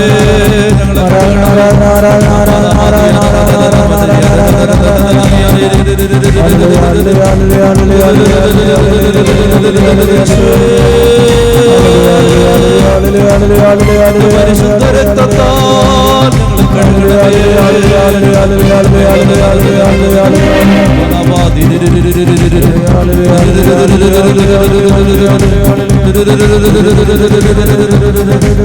ഒന്ന് വിളിക്കട്ടെ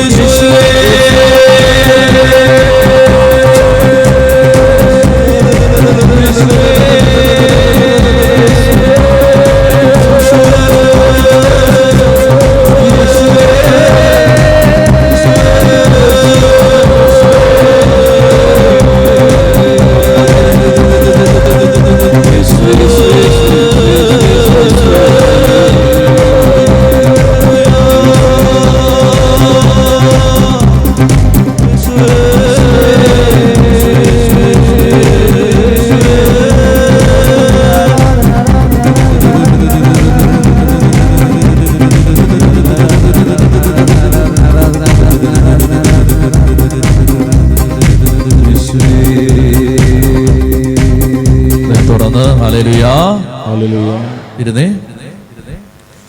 ഇപ്പൊ പാപപരിഹാരത്തിന്റെ ബലി അറിവില്ലായ്മ മൂലം ചെയ്യുന്ന പാപങ്ങൾക്ക് പരിഹാരമായിട്ടാണ് കർത്താവ് നമ്മുടെ പാപങ്ങളെല്ലാം കാണുന്നത്.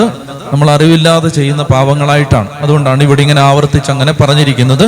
പാപപരിഹാര ബലി അതിന്റെ വിശദാംശങ്ങളിലേക്ക് പെട്ടെന്ന് ഞാൻ പോവുകയാണ്. രണ്ട് മൂന്ന് കാര്യങ്ങൾ മാത്രം ശ്രദ്ധിച്ചാൽ മതി. ബാക്കി എല്ലാ ആവർത്തനങ്ങളാണ്.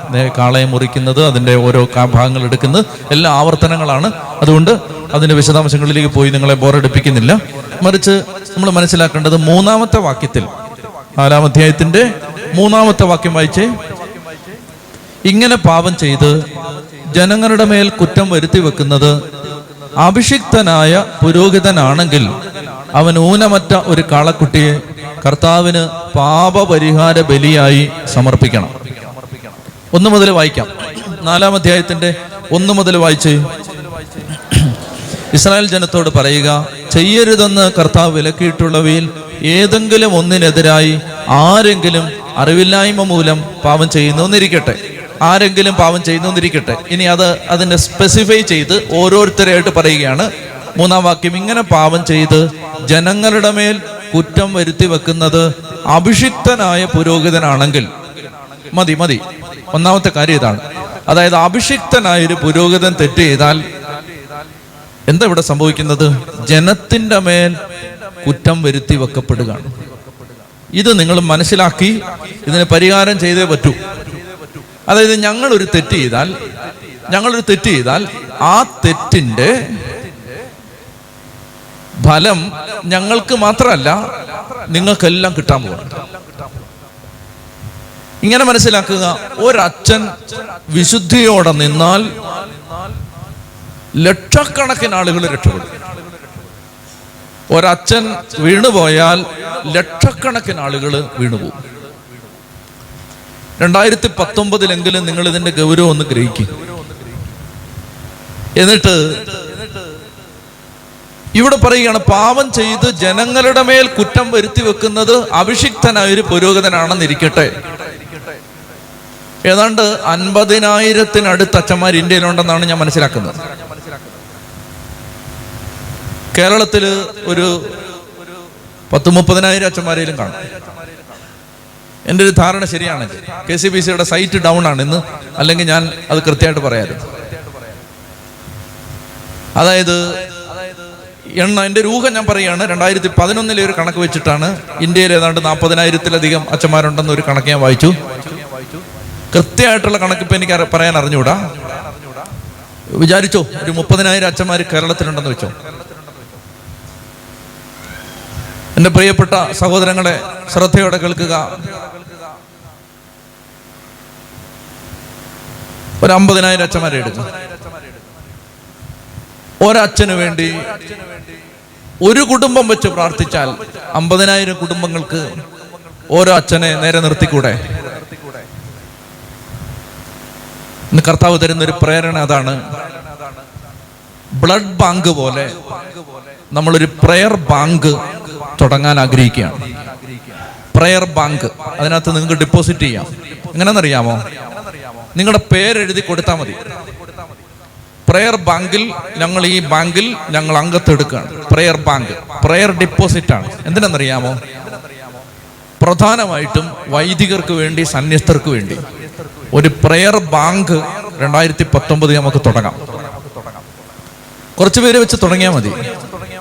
എന്താ ചെയ്യേണ്ടതെന്നറിയാമോ? ഇങ്ങനെ ഇത് പറയുമ്പോൾ നിങ്ങൾക്ക് ആർക്കെങ്കിലും ഇവിടെ നിൽക്കുന്നവർക്കോ ഓൺലൈനിൽ ഇത് കേൾക്കുന്നവർക്കോ ഒരു പ്രേരണ കിട്ടുന്നെങ്കിൽ നിങ്ങളുടെ പേരും അഡ്രസ്സും ഇവിടേക്കൊന്ന് എഴുതി അയക്കുക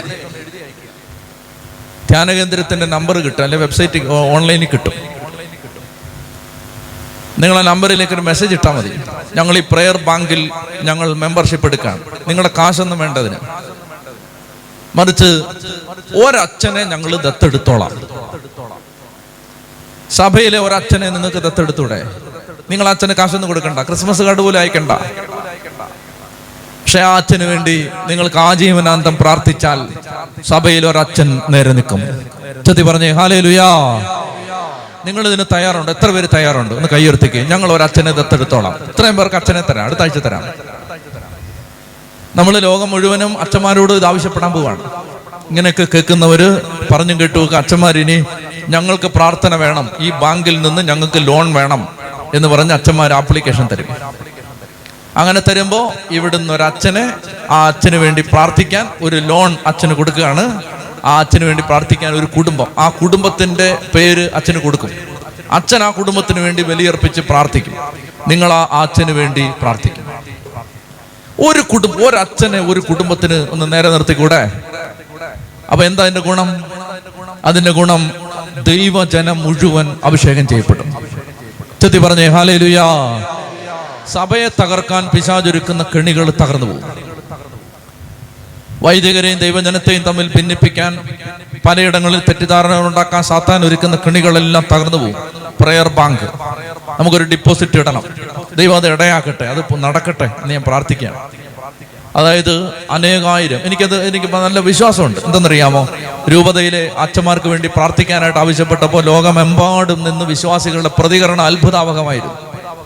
കെ സി ബി സിയിലെ മെത്രാന്മാരുടെ ധ്യാനത്തിന് വേണ്ടി നൂറ്റൊന്ന് മണിക്കൂർ ആരാധന നടത്താനായിട്ട് ആവശ്യപ്പെട്ടപ്പോൾ അതിന് എറണാകുളത്ത് ആ ധ്യാനകേന്ദ്രത്തിലുണ്ടായ പ്രതികരണം അത്ഭുതാവഹമായിരുന്നു. ദൈവജനം പലയിടങ്ങളിൽ നിന്ന് മെത്രാന്മാർക്ക് വേണ്ടി പ്രാർത്ഥിക്കാൻ വന്നു. വൈദികർക്ക് വേണ്ടി പ്രാർത്ഥിക്കാനായിട്ട് മെസ്സേജ് വിട്ടപ്പോൾ ലോകത്തിന്റെ നാനാഭാഗത്തു നിന്ന് ഒടുവിൽ ഞങ്ങൾ ഇനിയും ആരും വേണ്ടാന്ന് പറഞ്ഞിട്ട് നിർത്തേണ്ടി വന്നു. അതുപോലെ റെസ്പോൺസസ് വരാൻ തുടങ്ങി. അതായത് വൈദികര് അഭിഷിക്തര് സന്യസ്തര് മെത്രാന്മാര് സഭ മുഴുവൻ ഹയറാർക്കി അജപാലകര് വിശുദ്ധിയിലും അഭിഷേകത്തിലും നിലനിൽക്കാൻ കാത്തും ആഗ്രഹിച്ചും കാത്തിരിക്കുന്ന ഒരു ദൈവജനം സഭയിലുണ്ട് എന്നത് ഓർത്ത് നമുക്ക് ദൈവത്തെ സ്തുതിക്കാം. സ്തുതി പറഞ്ഞേ ഹാലേ ലുയാ അതുകൊണ്ട് ഇവിടെ ഒന്നാമത് പാപപരിഹാരത്തിന്റെ ബലി അർപ്പിക്കുമ്പോൾ ആദ്യം പറഞ്ഞിരിക്കുന്നത് ഒരച്ഛൻ തെറ്റി എന്നിരിക്കട്ടെ നിങ്ങൾ ആലോചിച്ചു നിങ്ങളുടെ കാര്യമല്ല പറഞ്ഞിരിക്കുന്നത്? നിങ്ങളുടെ ആരുടെയും കാര്യമല്ല ഇവിടെ പറഞ്ഞിരിക്കുന്നത്? ആദ്യമായിട്ട് പറഞ്ഞിരിക്കണം ഒരു ഒരു അഭിഷിക്തനായ പുരോഹിതൻ തെറ്റ് ചെയ്യുന്നു എന്നിരിക്കട്ടെ. അവന് വേണ്ടി ഒരു കാളക്കുട്ടിയെ അർപ്പിക്കണം ഇനി ഇവിടുത്തെ നമ്മൾ ശ്രദ്ധിക്കേണ്ട എന്തെന്നറിയാമോ ഇത് കഴിഞ്ഞ് താഴോട്ട് വരുമ്പോൾ നമ്മൾ കാണുകയാണ് ഇരുപത്തി സോറി പതിമൂന്നാമത്തെ വാക്യത്തിൽ വായിക്കണ്ട കേട്ടാ മതി. പതിമൂന്നാമത്തെ വാക്യത്തിൽ ദൈവം പറയുകയാണ് ഇസ്രായേൽ ജനം മുഴുവൻ തെറ്റി നിന്നിരിക്കട്ടെ ഇസ്രായേൽ ജനം മുഴുവൻ തെറ്റി നിന്നിരിക്കട്ടെ അവർക്ക് പരിഹാരമായിട്ടും ഒരു കാളക്കുട്ടിയെ എന്ന് പറഞ്ഞാൽ ഒരച്ഛൻ ഈസ് ഈക്വൽ ടു ജനം മുഴുവൻ. ഒരു ജനം മുഴുവൻ തെറ്റ് ചെയ്യുന്നതിന് തുല്യമാണ് ഒരച്ഛൻ തെറ്റ് ചെയ്യുന്നത്. നിങ്ങളിത് മനസ്സിലാക്കുന്നുണ്ടോ? ഒരു വൈദികൻ തെറ്റ് ചെയ്യുന്നത് ഒരഭിഷിക്ത പുരോഹിതൻ തെറ്റ് ചെയ്യുന്നത് സഭ മുഴുവൻ തെറ്റ് ചെയ്യുന്നതിന് തുല്യം അതാണ് ദൈവത്തിന്റെ proportion do you understand this അച്ഛന്മാരെ നേരെ നിർത്തണ്ടേ? വേണ്ടേ? ഈ യുദ്ധമുന്നണിയിൽ മുന്നിൽ നിന്ന് യുദ്ധം ചെയ്യുന്നവരെ പ്രാർത്ഥന കൊണ്ട് ശക്തിപ്പെടുത്തണ്ടേ? വേണോ? പ്രിയപ്പെട്ട മക്കളെ അതുകൊണ്ട് ഈ പാപപരിഹാര ബലിയെ കുറിച്ച് പറയുമ്പോ ദൈവം പറയുകയാണ് ആദ്യം പറയുകയാണ് ഒരു അഭിഷിക്ത പുരോഹിതൻ തെറ്റ് ചെയ്താൽ ഒരു കാളക്കുട്ടിയെ സമാഗമ കൂടാരത്തിന്റെ വാതിൽക്കൽ കൊണ്ടുവരട്ടെ എന്നിട്ട് അതിനെ ബലി കഴിക്കട്ടെ. ഇനി പതിമൂന്നാമത്തെ വാക്യത്തെ പറയുകയാണ് ഇസ്രായേൽ ജനം മുഴുവനും കൂടെ ഒരു തെറ്റ് ചെയ്തു. എല്ലാവരും കൂടെ ഒരു അന്യദൈവ ആരാധനയ്ക്ക് പോയി. അതിനും പരിഹാരം ഒരു കാളക്കുട്ടി. ഒരച്ഛൻ ചെയ്ത ഒരു നിസാര തെറ്റിനും സഭ മുഴുവൻ ചെയ്ത ഏറ്റവും വലിയ മാരകപാപത്തിനും ദൈവത്തിന്റെ കണ്ണിൽ ഒരേ വില. നോക്കി അതുകൊണ്ട് എത്രമാത്രം നമ്മൾ ഈ രണ്ടായിരത്തി പത്തൊമ്പതിൽ വൈദികരെ സന്യസ്തരെ ശുശ്രൂഷകരെ പിതാക്കന്മാരെ പ്രാർത്ഥന കൊണ്ട് ബലപ്പെടുത്തണം. നിങ്ങൾക്കൊരു ആവശ്യബോധം തോന്നുന്നില്ലേ? ഉണ്ടോ? ഉണ്ടോ? അതുകൊണ്ട് സഭയെ നശിപ്പിക്കാൻ വൈദികരെ നശിപ്പിച്ചാൽ മതി.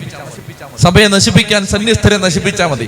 രണ്ടായിരത്തി പതിനെട്ടിൽ നമുക്കുണ്ടായ മാനക്കേടുകൾക്ക് രണ്ടായിരത്തി പത്തൊമ്പതിൽ മുട്ടുകുത്തി നമുക്ക് പകരം ചോദിക്കണം. ചെത്തി പറഞ്ഞേ ഹാലേ ലുയാ രണ്ടായിരത്തി പതിനെട്ടിൽ നമുക്കുണ്ടായ നാണക്കേടിന് രണ്ടായിരത്തി പത്തൊമ്പതിൽ നമുക്ക് മുട്ട നിന്ന് പകരം ചോദിക്കണം. എന്തിനാണ്? സകല അഭിഷിക്തർക്കും വേണ്ടി സകല സന്യസ്തർക്കും വേണ്ടി പ്രാർത്ഥിച്ച് പ്രാർത്ഥിച്ച് പ്രാർത്ഥിച്ച് പ്രാർത്ഥിച്ച് പ്രാർത്ഥിച്ച് ഇന്ന് വരെ കേരള സഭ കണ്ടിട്ടില്ലാത്ത മഹാത്ഭുതങ്ങൾ രണ്ടായിരത്തി പത്തൊമ്പതിൽ ഈ സഭയിൽ നടക്കണം. ഇത് നടക്കും. അതിനെന്ത് ചെയ്യണം? പ്രാർത്ഥനകൾ ഉയരണം. ഒരു മിനിറ്റ് പാഴാക്കി കളയരുത്. കർത്താവിന്റെ ശുശ്രൂഷയ്ക്ക് വേണ്ടി ദൈവകാര്യത്തിന് വേണ്ടി അങ്ങനെ നമ്മൾ എപ്പോഴും നമ്മുടെ മനസ്സ് ചിന്ത ഇത് മുഴുവൻ ഇങ്ങനെ ഈ കാര്യം കൊണ്ട് നിറയണം. നിങ്ങൾ സഭയിലെ അംഗങ്ങളാണ്. നിങ്ങൾ ഒരു വീട്ടിലെ ഒരു ഭാര്യ ഒരു ഭർത്താവ് ഒരു മകൻ ഒരു മകൾ എന്നതിനേക്കാൾ ഉപരി നിങ്ങൾ സഭാ ശരീരത്തിലെ അംഗങ്ങളാണ്. അതാണ് നമ്മുടെ ആദ്യത്തെ ഐഡന്റിറ്റി അത് കഴിഞ്ഞിട്ടേ ഉള്ളൂ നമ്മൾ ഭാര്യ ഭർത്താവ് മകൻ മകൾ അച്ഛൻ സിസ്റ്റർ അതെല്ലാം പിന്നെ പിന്നാണ്. ഒന്നാമത്തെ ഐഡന്റിറ്റി എന്താണ്? സഭയാകുന്ന ശരീരത്തിലെ ഒരു മെമ്പറാണ് ഞാൻ. സഭയാകുന്ന ശരീരത്തിലെ ഒരു അവയവമാണ് ഞാൻ. അതുകൊണ്ട് ഈ അവയവം മറ്റൊരു അവയവത്തോട് ബാധ്യതയുണ്ട്. ഇതിങ്ങനെ എപ്പോഴും സഭയെക്കുറിച്ച് പോലീസിലേക്ക് പറയുന്നുണ്ട്. അതുകൊണ്ട് സദാസമയവും സഭകളെ കുറിച്ചുള്ള തീഷ്ണത എന്നെ വിഴുങ്ങിക്കൊണ്ടിരുന്നു. പോലീസിക പറയാണ്. അതായത് സഭകളെ കുറിച്ചുള്ള തീഷ്ണത എന്നെ എപ്പോഴും വിഴുങ്ങിക്കൊണ്ടിരുന്നു. എന്റെ മോന്റെ കല്യാണം നടക്കാത്തതിനെ കുറിച്ചുള്ള തീഷ്ണത എന്നെ വിഴുങ്ങിക്കൊണ്ടിരുന്നു എന്നല്ല അദ്ദേഹം പറയുന്നത്. അദ്ദേഹം പറയുന്നത് എനിക്ക് എന്റെ അസുഖം മാറാത്തതിലുള്ള ആ ഒരു ഭാരം എന്നെ വിഴുങ്ങിക്കൊണ്ടിരുന്നു എന്നല്ല.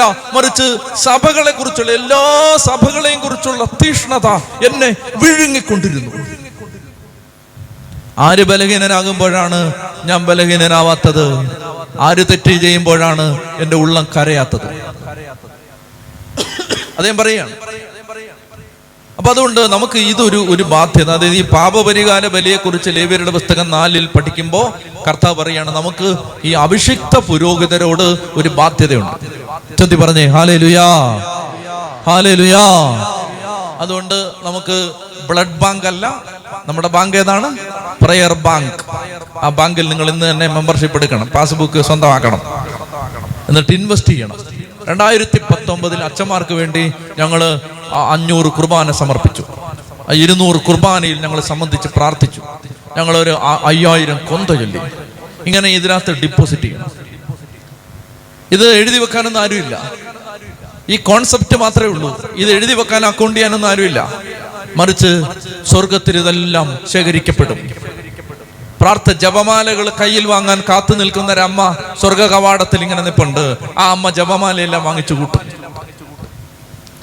പാപപരിഹാരത്തിന് വേണ്ടി അർപ്പിക്കപ്പെടുന്ന പരിത്യാഗങ്ങൾ മുഴുവൻ സ്വീകരിക്കാനായി ദൈവപിതാവിന്റെ വലതുഭാഗത്ത് മാധ്യസ്ഥം വഹിച്ചുകൊണ്ട് ഉത്തിതനായ യേശുക്രിസ്തു ഇരിപ്പുണ്ട്. ആ കർത്താവ് നമ്മുടെ പരിത്യാഗങ്ങൾ മുഴുവൻ ഇങ്ങനെ കയ്യിൽ വാങ്ങിക്കും. സകല മനുഷ്യരുടെയും പ്രാർത്ഥനകൾ സ്വീകരിക്കാനായി ദൂതന്മാരും വിശുദ്ധരും സ്വർഗത്തിൽ കാത്തു നിൽപ്പുണ്ട്. അവർ വിശുദ്ധരുടെ പ്രാർത്ഥനകൾ സ്വീകരിക്കും. ദൈവജനത്തിന്റെ പ്രാർത്ഥനകൾ സ്വീകരിക്കും. എന്നിട്ട് അത് മുഴുവൻ ആ ആ നിക്ഷേപം മുഴുവൻ ഭൂമിയിലേക്ക് കൃപകളായി ഒഴുകും. ചത്തി പറഞ്ഞേ ഹാലേ ലുയാ ഹാലേ ലുയാ ഹാലേ ലുയാ ഈ അടുത്ത ദിവസങ്ങളിൽ എനിക്കൊരു കത്ത് വന്നു. അച്ഛന് ഞാനൊരു സമ്മാനം അയക്കുകയാണ് ഒരു ഗിഫ്റ്റ് അയക്കുകയാണ്. അത് ദയവായിട്ട് സ്വീകരിക്കണം. എന്താണ് ആ ഗിഫ്റ്റ്? ഞാൻ നൂറ് വചനങ്ങൾ കാണാതെ പഠിച്ച് അത് എഴുതി അച്ഛൻ അയക്കുന്നു. അതാണ് എനിക്കുള്ള എനിക്ക് തരാനുള്ള ഗിഫ്റ്റ്. ഓ എന്തോ ഒരു വലിയ ഗിഫ്റ്റ് അത്. അതായത് ഒരു വചനം കാണാതെ പറയാൻ അറിയാതെ അറിയാ അറിയാതായിരുന്ന അറി അറിയത്തില്ലായിരുന്ന ഒരു സഹോദരി നൂറ് വചനം കാണാതെ പഠിച്ച് നൂറാണോ നൂറ്റമ്പാണോ ഞാൻ ഓർക്കുന്നില്ല. അത് മുഴുവൻ ഒരു പേപ്പറിൽ എഴുതി അയച്ചിരിക്കുന്നു. ഇതൊക്കെയാണ് നിക്ഷേപം. ചതി പറഞ്ഞേ ഹാലേ ലുയാ അപ്പോ പുരോഹിതനും ജനവും ദൈവത്തിന്റെ പ്രപോഷൻ അവർ ഈക്വലാണ് ഇനി ഇരുപത്തിരണ്ടാമത്തെ വാക്യത്തിൽ ഒരു ഭരണാധികാരി തെറ്റ് ചെയ്താൽ ഒരു കോലാട്ടിൻ മുട്ടനെ കാഴ്ചവെച്ചാൽ മതി. ലീഡർ തെറ്റ് ചെയ്താൽ ഭരണാധികാരി തെറ്റ് ചെയ്താൽ ഒരു കോലാട്ടിൻ മുട്ടനെ. അച്ഛൻ തെറ്റ് ചെയ്താൽ കാളക്കുട്ടിയെ.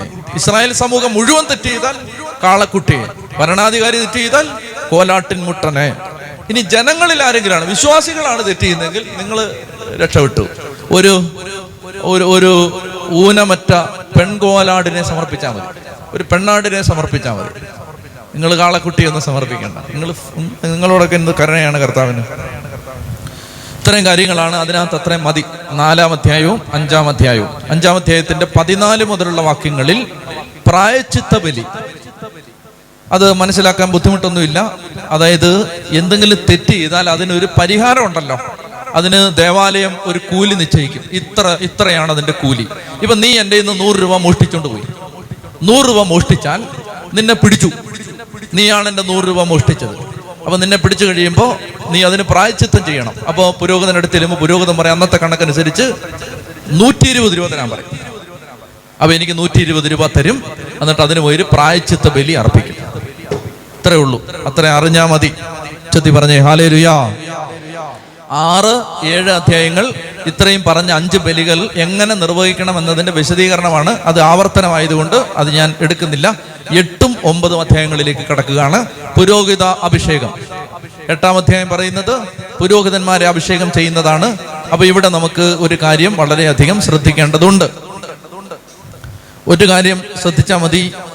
അതായത് എട്ടാം അധ്യായത്തിൽ ഒരു കാര്യം മാത്രം അറിഞ്ഞാൽ മതി. ബാക്കിയെല്ലാം പുരോഹിതന്മാർ അഭിഷേകം ചെയ്യുന്ന വിധം രീതി ഇതെല്ലാം നേരത്തെ ഒക്കെ പറഞ്ഞിട്ടുള്ള കാര്യങ്ങളാണ്. അവർ ധരിക്കുന്ന വസ്ത്രങ്ങൾ അവരെ എന്തെല്ലാം ചെയ്യണം ഏഴ് ദിവസത്തെ പാപപരിഹാരത്തിന്റെ ശുശ്രൂഷകൾ അതെല്ലാം ഞാൻ പുറപ്പാട് പുസ്തകത്തിൽ പറഞ്ഞതാണ്. ഇനി വീണ്ടും വീണ്ടും പറയുന്നില്ല. ഒരു കാര്യം മാത്രം ശ്രദ്ധിച്ചേ. എനിക്കൊരു ചോദ്യം നിങ്ങളോട് ചോദിക്കാനുണ്ട്. പുതിയ നിയമത്തിലെ പൗരോഹിത്യം ആരാണ് സ്ഥാപിച്ചത്? പഴയ നിയമത്തിലെ പൗരോഹിത്യം ക്ലിയറാണ്. പുതിയ നിയമത്തിലെ പൗരോഹിത്യം ആരാണ് സ്ഥാപിച്ചത്? ബൈബിളിൽ അതെവിടെ കിടക്കുന്നു?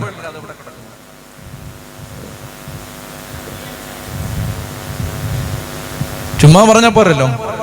ബൈബിളിൽ അതെവിടെ കിടക്കുന്നു? ഈശോയാണോ പുതിയ നിയമത്തിൽ? ഇപ്പൊ ഞാൻ പുരോഹിതനാണ്. അച്ഛൻ പുരോഹിതനാണ്. ഇവിടെ കുമ്പസാരിപ്പിക്കുന്ന അച്ഛന്മാർ പുരോഹിതന്മാരാണ്. ഈ പ്രീസ്റ്റ്ഹുഡ് ആര് ഇൻസ്റ്റിറ്റ്യൂട്ട് ചെയ്തു? ചുമ്മാ പറഞ്ഞാൽ മതിയോ? അതിന്റെ ഉത്തരം. അതായത് എട്ടാം അധ്യായത്തിൽ പുരോഹിതന്മാരെ അഭിഷേകം ചെയ്യുന്ന സമയത്ത് അഞ്ച് മുതലുള്ള വാക്യങ്ങൾ വായിക്കാം. എട്ടാം അധ്യായം അഞ്ച് മുതൽ. ബൈബിൾ തുറക്ക വായിച്ചേ? അപ്പോൾ മോശ സമൂഹത്തോട് പറഞ്ഞു ഇങ്ങനെ ചെയ്യണമെന്നാണ് കർത്താവ് കൽപ്പിച്ചത്.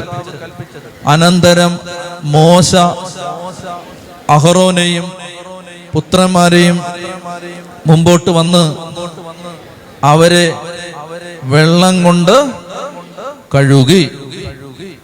പഴയ നിയമത്തിൽ ശ്രദ്ധിക്കുക. പഴയ നിയമത്തിൽ മോശ പൗരോഹിത്യം സ്ഥാപിക്കാൻ വേണ്ടി ആദ്യം ചെയ്തത് വെള്ളം കൊണ്ട് കഴുകി. യോഹന്നാന്റെ സുവിശേഷം പതിമൂന്നാം അധ്യായം. യോഹന്നാന്റെ സുവിശേഷം പതിമൂന്നാം അധ്യായത്തിൽ നാലും അഞ്ചും വാക്യങ്ങൾ. വായിച്ചോ? യോഹന്നാൻ പതിമൂന്ന് നാലും അഞ്ചും. അത്താഴത്തിനിടയിൽ അവൻ എഴുന്നേറ്റ് ഒരു മേലങ്കി മാറ്റി ഒരു തുവാലയെടുത്ത് അരയിൽ കെട്ടി അനന്തരം ഒരു താലത്തിൽ വെള്ളമെടുത്ത് ശിഷ്യന്മാരുടെ പാദങ്ങൾ കഴുകാനും അരയിൽ ചുറ്റിയിരുന്ന തുവാല കൊണ്ട് തുടയ്ക്കാനും തുടങ്ങി. മോശ അഹറോനെയും പുത്രന്മാരെയും പുരോഗതരാക്കാൻ വെള്ളം കൊണ്ട് കഴുകിയതുപോലെ അന്ത്യത്താഴമേശ അന്ത്യത്താഴമേശയിൽ പുതിയ നിയമത്തിന്റെ പൗരോഹിത്യം സ്ഥാപിക്കുന്നതിന് മുമ്പ് യേശു ശിഷ്യന്മാരുടെ പാദങ്ങൾ കഴുകി. ഒന്ന്. രണ്ടാമതായിട്ട് കേട്ടാ മതി. ഈ പുരോഹിതന്മാർക്ക് കാനാൻ ദേശത്ത് ദേശം അവകാശമായി കൊടുത്തില്ല. അവർക്ക് വസ്തുവകകൾ ഉണ്ടായിരുന്നില്ല. അവർക്ക് വസ്തുവകകൾ ഉണ്ടായിരുന്നില്ല. ഈ പുരോഹിതന്മാർക്ക് അത് കർത്താവ് പറഞ്ഞിരുന്നത് ഞാനാണ് നിങ്ങളുടെ ഓഹരി ഞാനാണ് നിങ്ങളുടെ പങ്ക്. അതിനുപയോഗിച്ചിരിക്കുന്ന ഒരു വാക്കുണ്ട്.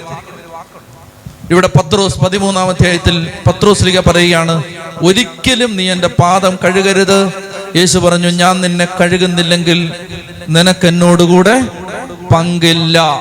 ഇവിടെ ഉപയോഗിച്ചിരിക്കുന്ന വാക്കും ലേവരോട് കർത്താവ് പറയണം ഞാനായിരിക്കും നിങ്ങളുടെ പങ്ക് ഞാനായിരിക്കും നിങ്ങളുടെ ഓഹരി. ആ വാക്ക് ഒരേ വാക്കാണ്. ഈശോ പറയുകയാണ് ഇപ്പൊ ഞാൻ നിന്നെ കഴുകുന്നില്ലെങ്കിൽ നീ പഴയ നിയമ പൗരോഹിത്യത്തിന് പകരമുള്ള പുതിയ നിയമ പൗരോഹിത്യത്തിന്റെ ഭാഗമാവില്ല.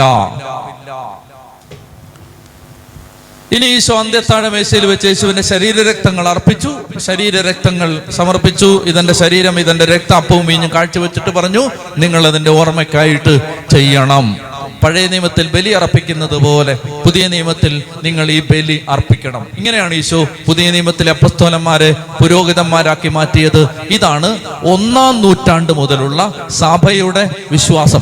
സ്തുതി പറഞ്ഞേ ഹാലേ ലുയാ ഹാലേ ലുയാ ഇതാണ് ഒന്നാം നൂറ്റാണ്ട് മുതൽ പിതാക്കന്മാർ ഇങ്ങനെയാണ് ബൈബിളിനെ വ്യാഖ്യാനിച്ചത്. ഇത് പിതാക്കന്മാരുടെ വ്യാഖ്യാനമാണ്. സഭയിലെ പിതാക്കന്മാർ ഒന്ന് രണ്ട് മൂന്ന് നാല്. ഉദാഹരണത്തിന് വിശുദ്ധ യോഹന്നാൻ സ്ലീഹായിൽ നിന്ന് നേരിട്ട് കൈവപ്പ് കിട്ടിയ ആളാണ് വിശുദ്ധ അന്ത്യോക്കിയിലെ ഇഗ്നേഷ്യസ് എന്ന് പറഞ്ഞ യോഹന്നാനെ നേരിട്ട് കണ്ടിട്ടുള്ള ആളാണ്. ആ വിശുദ്ധ ഇഗ്നേഷ്യസ് പോലുള്ള പിതാക്കന്മാർ അപ്പസ്തോലന്മാരുടെ പ്രബോധനം തുടങ്ങിയ രേഖകൾ അതിനകത്തെല്ലാം ഇതാണ് കാണപ്പെടുന്നത്. പിതാക്കന്മാർ ഇതിനെ ഇങ്ങനെയാണ് വ്യാഖ്യാനിച്ചത്. ഇന്നലെ വേദപുസ്തകം എടുത്ത ആളുകൾ എങ്ങനെ വ്യാഖ്യാനിച്ചെന്ന് എനിക്കറിയാൻ പാടില്ല. ഒന്നാം നൂറ്റാണ്ട് മുതലുള്ള സഭാപിതാക്കന്മാർ സഭ ഇതിനെ ഇങ്ങനെയാണ് വ്യാഖ്യാനിച്ചത്. ചുറ്റി പറഞ്ഞേ ഹാലേ ലുയാ ഹാലേ ലുയാ എട്ടാം അധ്യായം യേശു ക്രിസ്തുവിന്റെ പൗരോഹിത്യത്തിന്റെ മുന്നോടിയായ പഴയ നിയമ പൗരോഹിത്യം ഈ ആ മോശ അഗ്രോനെയും പുത്രന്മാരെയും പുരോഹിതന്മാരാക്കി മാറ്റാൻ വെള്ളം കൊണ്ട് കഴുകി ബാക്കി ഡീറ്റെയിൽസിലേക്ക് ഞാൻ പോകുന്നില്ല ഇനിയും ഒമ്പതാമത്തെ അധ്യായത്തിൽ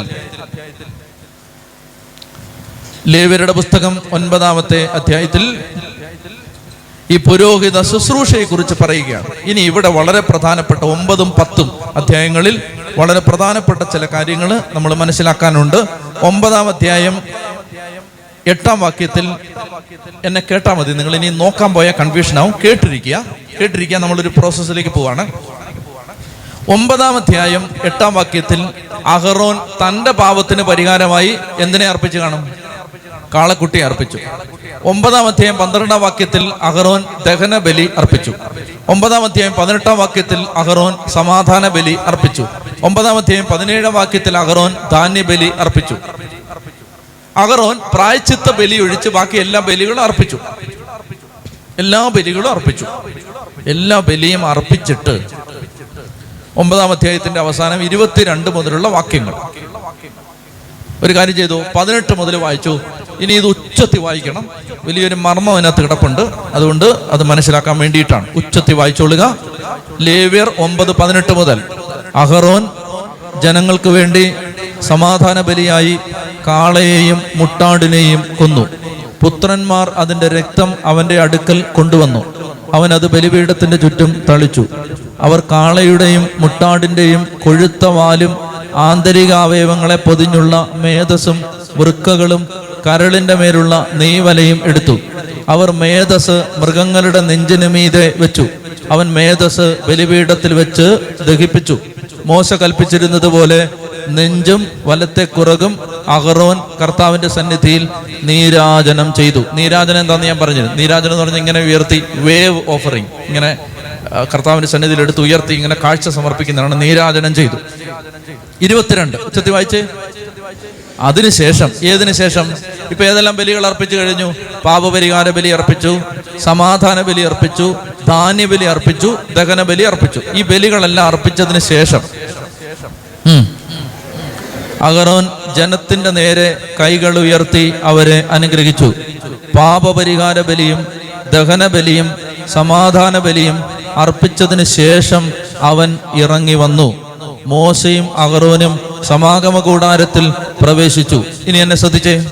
അതായത് ഈ ബലികളെല്ലാം ഈ അഞ്ച് ബലികളും ആരിൽ പൂർത്തിയായി? യേശു ക്രിസ്തുവിൽ പൂർത്തിയായി. ഈ അഞ്ച് ബലികളും യേശു ക്രിസ്തുവിൽ പൂർത്തിയായത് ഏത് സംഭവത്തിലാണ്? യേശുവിന്റെ കാൽവരി കുരിശിലെ മരണത്തിലാണ്. ആ മരണം ആ മരണമെന്ന ബലി അർപ്പിച്ചതിന് ശേഷം യേശുവിന്റെ മൃതദേഹം താഴെ ഇറക്കി.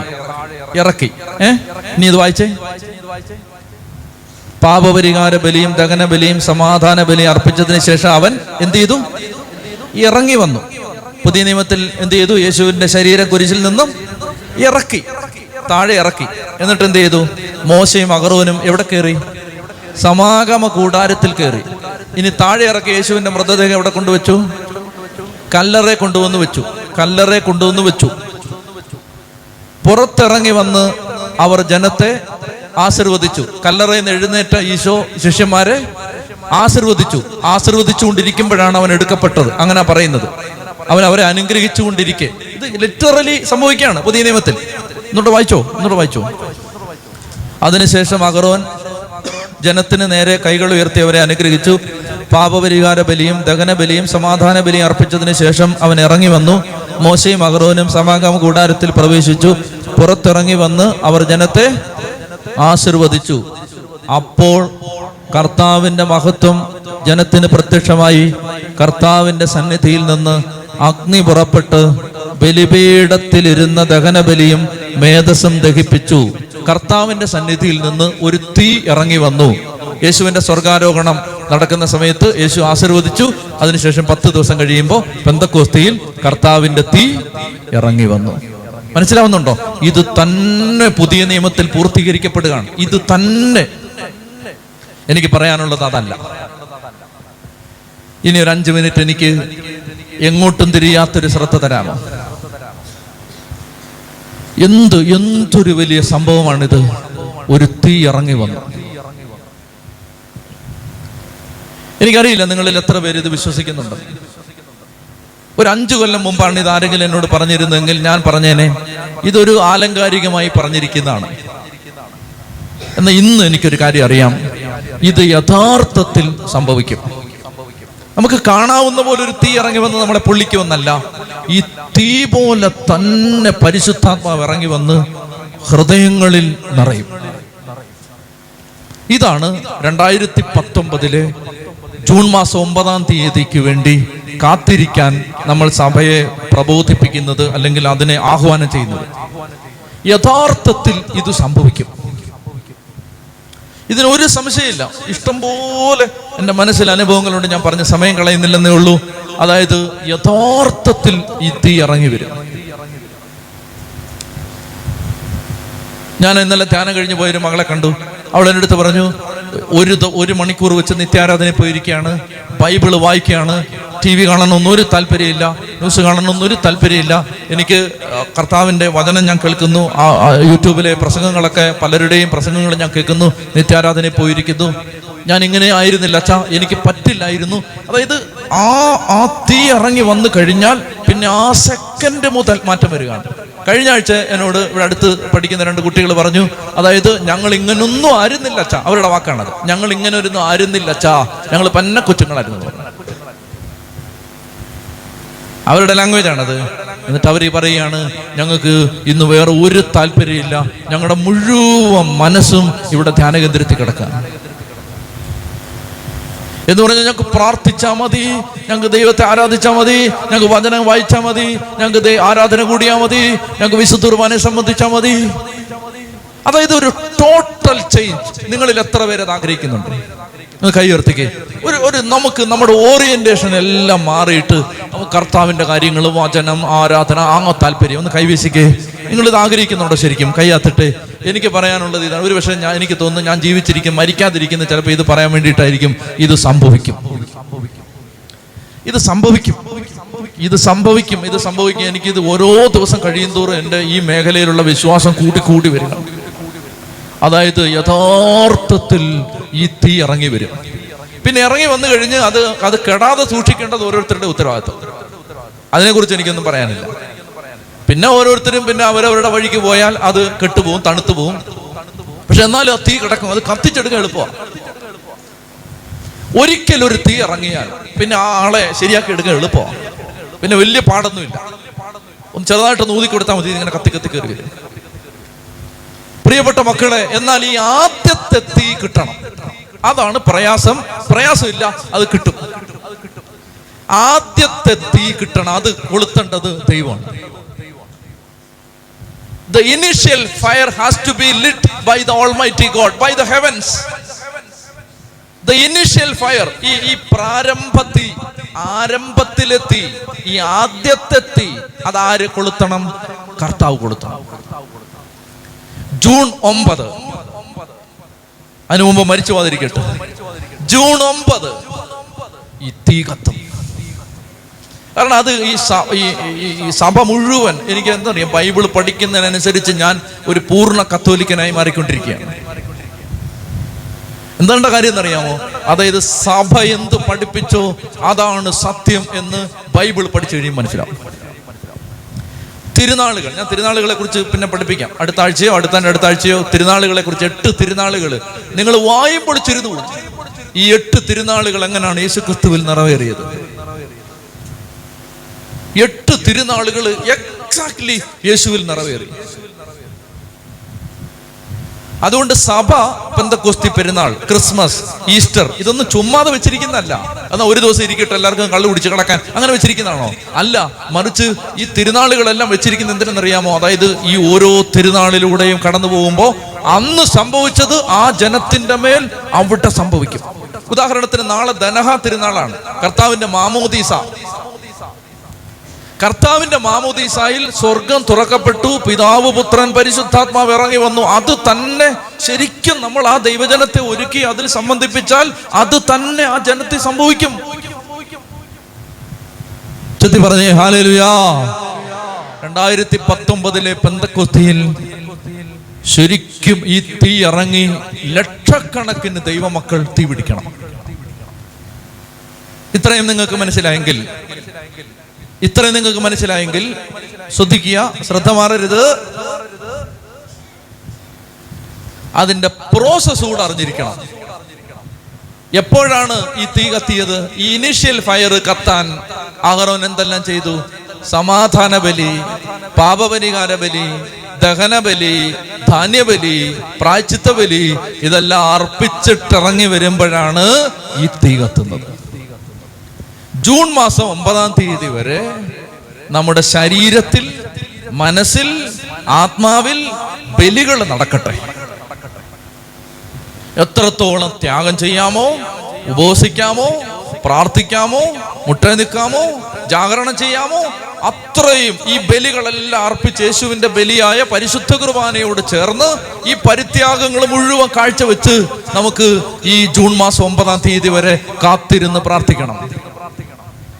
അത് തുടങ്ങിക്കഴിഞ്ഞു കാത്തിരിപ്പ് തുടങ്ങി കഴിഞ്ഞു. പത്ത് ദിവസമല്ല നമുക്ക്.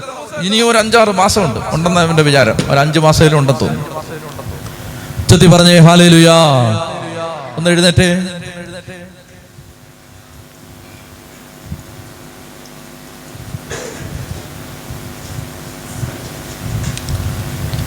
നമ്മൾ ഒമ്പതാം അധ്യായത്തിലാണ് ബലികളെല്ലാം അർപ്പിച്ചിട്ട് ഇറങ്ങി വന്നു. പ്രിയപ്പെട്ട മക്കളെ അതായത് ശരിക്കും ഈ ഈ ശരീരത്തിൽ സഹിച്ചിട്ട് പരിശുദ്ധാത്മാവിന് വേണ്ടി പ്രാർത്ഥിച്ചാൽ അത് നടക്കും. കാരണം ബലിക്കൊടുവിലാണ് ഈ തീ കത്തുന്നത്. കഴിഞ്ഞ ധ്യാനത്തിന് യുവജനങ്ങളുടെ ധ്യാനത്തിന് ഒരു മകൾ കൊച്ചുമകളാ പതിനാല് വയസ്സേ ഉള്ളൂ. അവൾ അഞ്ചു ദിവസവും ഉപസിച്ചു. ഭക്ഷണം കഴിച്ചില്ല. ആരും അറിഞ്ഞില്ല അവസാനം അറിഞ്ഞേ. ആഹാരം കഴിക്കാതെ പരിശുദ്ധാത്മാഭിഷേകത്തിന് വേണ്ടി കാത്തിരുന്നു. എനിക്ക് തോന്നുന്നു ഏറ്റവും ശക്തമായിട്ട് അവളിൽ ആ കത്തി. അന്ന് രാത്രിയിൽ ഭക്ഷണം കഴിക്കാൻ പോകാൻ പറഞ്ഞപ്പോ അവൾ പറയുകയാണ് എനിക്ക് എനിക്ക് എനിക്ക് ഭക്ഷണം വേണ്ട. ഞാൻ പറഞ്ഞു ബിരിയാണി അടിയിന്ന് എനിക്ക് ബിരിയാണി വേണ്ട. എനിക്ക് ഈശോയെ മതി എനിക്ക് ഈശോയെ മതി. എന്തോ ഒരു അഭിഷേക മകളിൽ ഇറങ്ങി. എന്തോ ഒരു ശക്തി ഇറങ്ങി. അപ്പോ ഈ ഇത് നടക്കണം. നമ്മൾ നമ്മുടെ ശരീരത്തെ ബലിയായി അർപ്പിക്കണം. ഓരോ കുർബാന അർപ്പിക്കുമ്പോഴും പരിശുദ്ധാത്മാഭിഷേകത്തിന് വേണ്ടിയുള്ള നമ്മുടെ കാഴ്ച സമർപ്പണമായിട്ട് അതിനെ അർപ്പിക്കണം. കണ്ണടച്ച് കരങ്ങൾ സ്വർഗത്തിലേക്ക് ഉയർത്തിക്കേ. നന്നായിട്ട് കൈ ഉയർത്ത്. ഒരു രണ്ട് മൂന്ന് മിനിറ്റ് ഇനി ആരെയും ശ്രദ്ധിക്കരുത്. ജൂൺ ഒമ്പത്. അതൊരു ഡെഡ് ലൈനാണ് അവസാനത്തെ ദിനമാണ്. പക്ഷെ ഇന്ന് വേണമെങ്കിലും ആ തീ ഇറങ്ങാം. ഇന്ന് വേണമെങ്കിലും ഇറങ്ങാം. നാളെ ഇറങ്ങാം. അടുത്ത ആഴ്ച ഇറങ്ങാം. ഈ മിനിറ്റിൽ ഇറങ്ങാം. ജൂൺ ഒമ്പത് വരെ നമുക്ക് കർത്താവ് സമയം തന്നിട്ടുണ്ട്. കരങ്ങൾ സ്വർഗത്തിലേക്ക് ഉയർത്തിക്കൂ. ശക്തമായിട്ട് ആഗ്രഹിച്ച് എനിക്ക് എനിക്കിങ്ങനെ ജീവിച്ചാൽ പോരാ. എന്റെ സ്വഭാവത്തിൽ മാറ്റം വരണം. എന്റെ കാഴ്ചപ്പാടിൽ മാറ്റം വരണം. എന്നിൽ ദൈവശക്തി നിറയണം. ഹൃദയം തുറക്കട്ടെ അതരം തുറക്കട്ടെ സ്തുതിക്കട്ടെ. ഹാലലുയ ഹാലലുയ ഹാലലുയ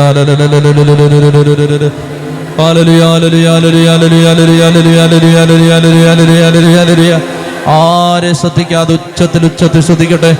യേശുവേ നന്ദി നന്ദി നന്ദി നന്ദി നന്ദി നന്ദി നന്ദി നന്ദി നന്ദി നന്ദി. സ്തുതിക്കുന്നു സ്തുതിക്കുന്നു സ്തുതിക്കുന്നു സ്തുതിക്കുന്നു സ്തുതിക്കുന്നു സ്തുതിക്കുന്നു സ്തുതിക്കുന്നു സ്തുതിക്കുന്നു ഹാലലുയ ഹാലലുയ ഹാലലുയ ഹാലലുയ ഹാലലുയ ഹാലലുയ ഹാലലുയ ഹാലലുയ ഹാലലുയ ഹാലലുയ ഹാലലുയ ചങ്ക് പൊട്ടി വിളിക്കുന്നു ഈശോ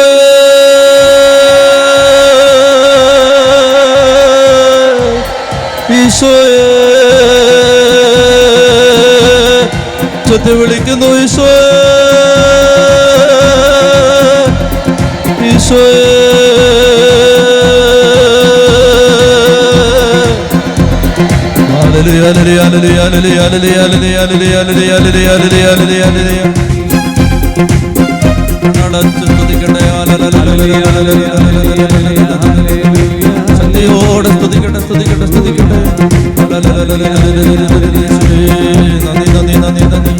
ആരാധന സ്തുതിക്കുന്നു സ്തുതിക്കുന്നു സ്തുതിക്കുന്നു സ്തുതിക്കുന്നു ഈശോ ഈശോ ഈശോ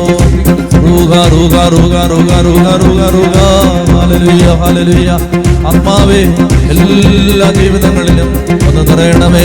ഈ ബലിയിലൂടെ ഞങ്ങളെ അഭിഷേകം ചെയ്യണമേ. ഞങ്ങളുടെ മേൽ ഇറങ്ങി വരണമേ. ഹാലലുയ ഹാലലുയ ഹാലലുയ ഹാലലുയ ഹാലലുയ ഹാലലുയ ഹാലലുയ ഹാലലുയ ഹാലലുയ ഹാലലുയ ഹാലലുയ ഹാലലുയ ഹാലലുയ ഹാലലുയ ഹാലലുയ ഹാലലുയ ഹല്ലേലൂയ.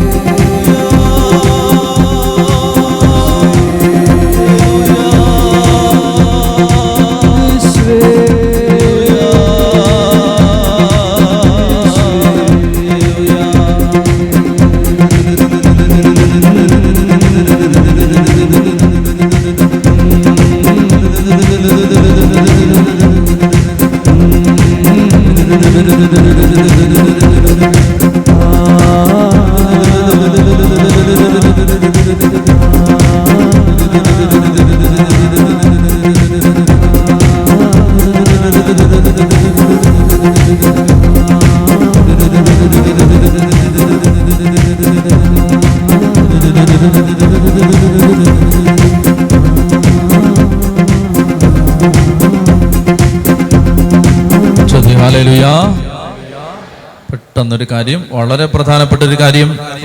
ഇരുന്നേ അതായത് ഈ അഗ്നി ഇറങ്ങി. ഇത്രയും മനസ്സിലായോ? അതായത് ഇപ്പോൾ ഒമ്പത് അധ്യായമായി. ഇത്രയും പിടികിട്ടിയോ? ഒന്ന് മുതൽ ഏഴ് വരെ അധ്യായങ്ങളിൽ അഞ്ച് ബലികൾ അതിന്റെ നിയമങ്ങൾ. അത് കഴിഞ്ഞിട്ട് ഒന്ന് മുതൽ ഏഴ് വരെ അധ്യായങ്ങൾ. അത് കഴിഞ്ഞ് എട്ടും ഒമ്പതും പൗരോഹിത്യ ശുശ്രൂഷ. അതിൽ പുതിയ നിയമത്തിലെ പൗരോഹിത്യം സ്ഥാപിച്ചതിന്റെ ഒരു വേര് കിടക്കുന്നത് ഞാൻ കാണിച്ചു തന്നു. അത് മനസ്സിലായി. ഇനിയും ഒമ്പതാം അധ്യായത്തിന്റെ അവസാനത്തിൽ ഇങ്ങോട്ട് നന്നായിട്ട് ശ്രദ്ധിച്ച്. ഒമ്പതാം അധ്യായത്തിന്റെ അവസാനത്തിൽ കർത്താവ് എന്ത് ചെയ്യുന്നു? ബലിയെല്ലാം അർപ്പിക്കാൻ പറഞ്ഞ അനുസരിച്ച് അഹറോൻ ബലിയെല്ലാം അർപ്പിച്ചിട്ട് ഇറങ്ങി വന്നു.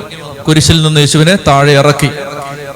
ഇറങ്ങി വന്നിട്ട് അവരെന്ത് ചെയ്തു? സമാഗമ കൂടാരത്തിൽ പ്രവേശിച്ചു. യേശുവിനെ കല്ലറയിൽ അടക്കി.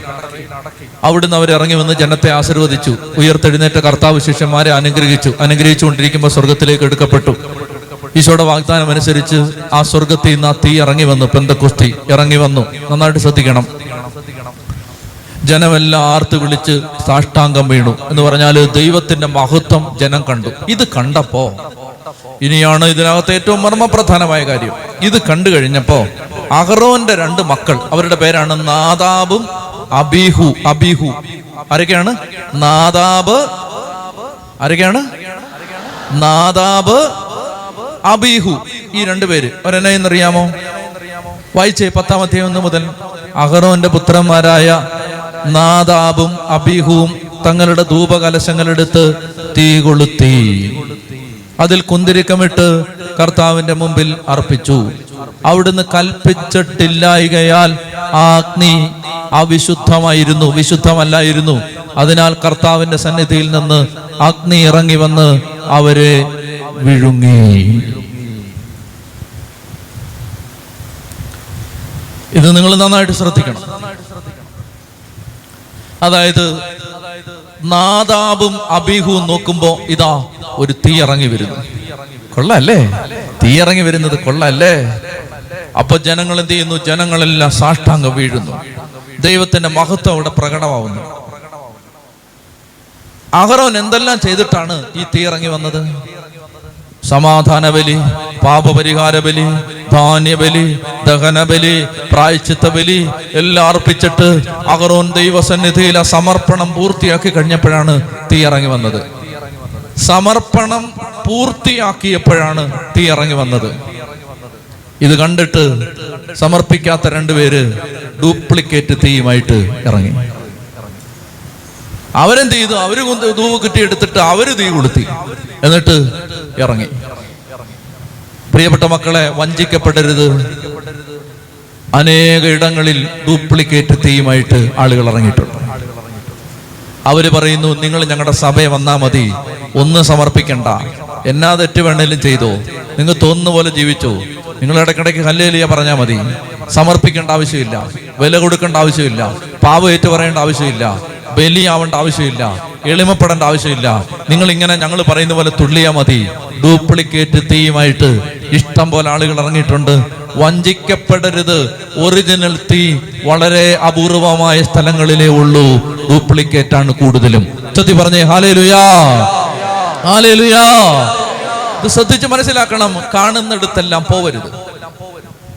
നോക്കുമ്പോ തീയാണ് നോക്കുമ്പോ കുന്തിരിക്കൊക്കെ പുകയുന്നുണ്ട് നോക്കുമ്പോ അച്ഛന്മാരുടെ ഡ്രസ്സൊക്കെ തന്നെയാണ് നോക്കുമ്പോ എല്ലാം ഒരുപോലൊക്കെ തന്നെ ഇരിക്കുന്നു നോക്കുമ്പോ എല്ലാം ഹലേലിയാണ് നോക്കുമ്പോ എല്ലാം പ്രീസലോടാണ് നോക്കുമ്പോ എല്ലാം വർഷിപ്പാണ് പ്രിയപ്പെട്ട മക്കളെ ശ്രദ്ധിക്കണം അതായത് സമർപ്പണം ഇല്ലാത്തടുത്ത് വില കൊടുക്കാത്തടുത്ത് വില കൊടുക്കാൻ നിർമ്മി നിർബന്ധിക്കാത്തെടുത്ത് പാപത്തെക്കുറിച്ച് അനുദവിക്കാൻ ഓർമ്മിപ്പിക്കാത്തെടുത്ത് ഉണ്ടാവുന്ന തീ ഡ്യൂപ്ലിക്കേറ്റ് തീയാണ്. അത് ആരോ കത്തിച്ചതാണ്. അത് അധികം താമസിക്കാതെ അണയും സ്വർഗത്തിൽ നിന്നൊരു തീ ഇറങ്ങി അവരെ വിഴുങ്ങും.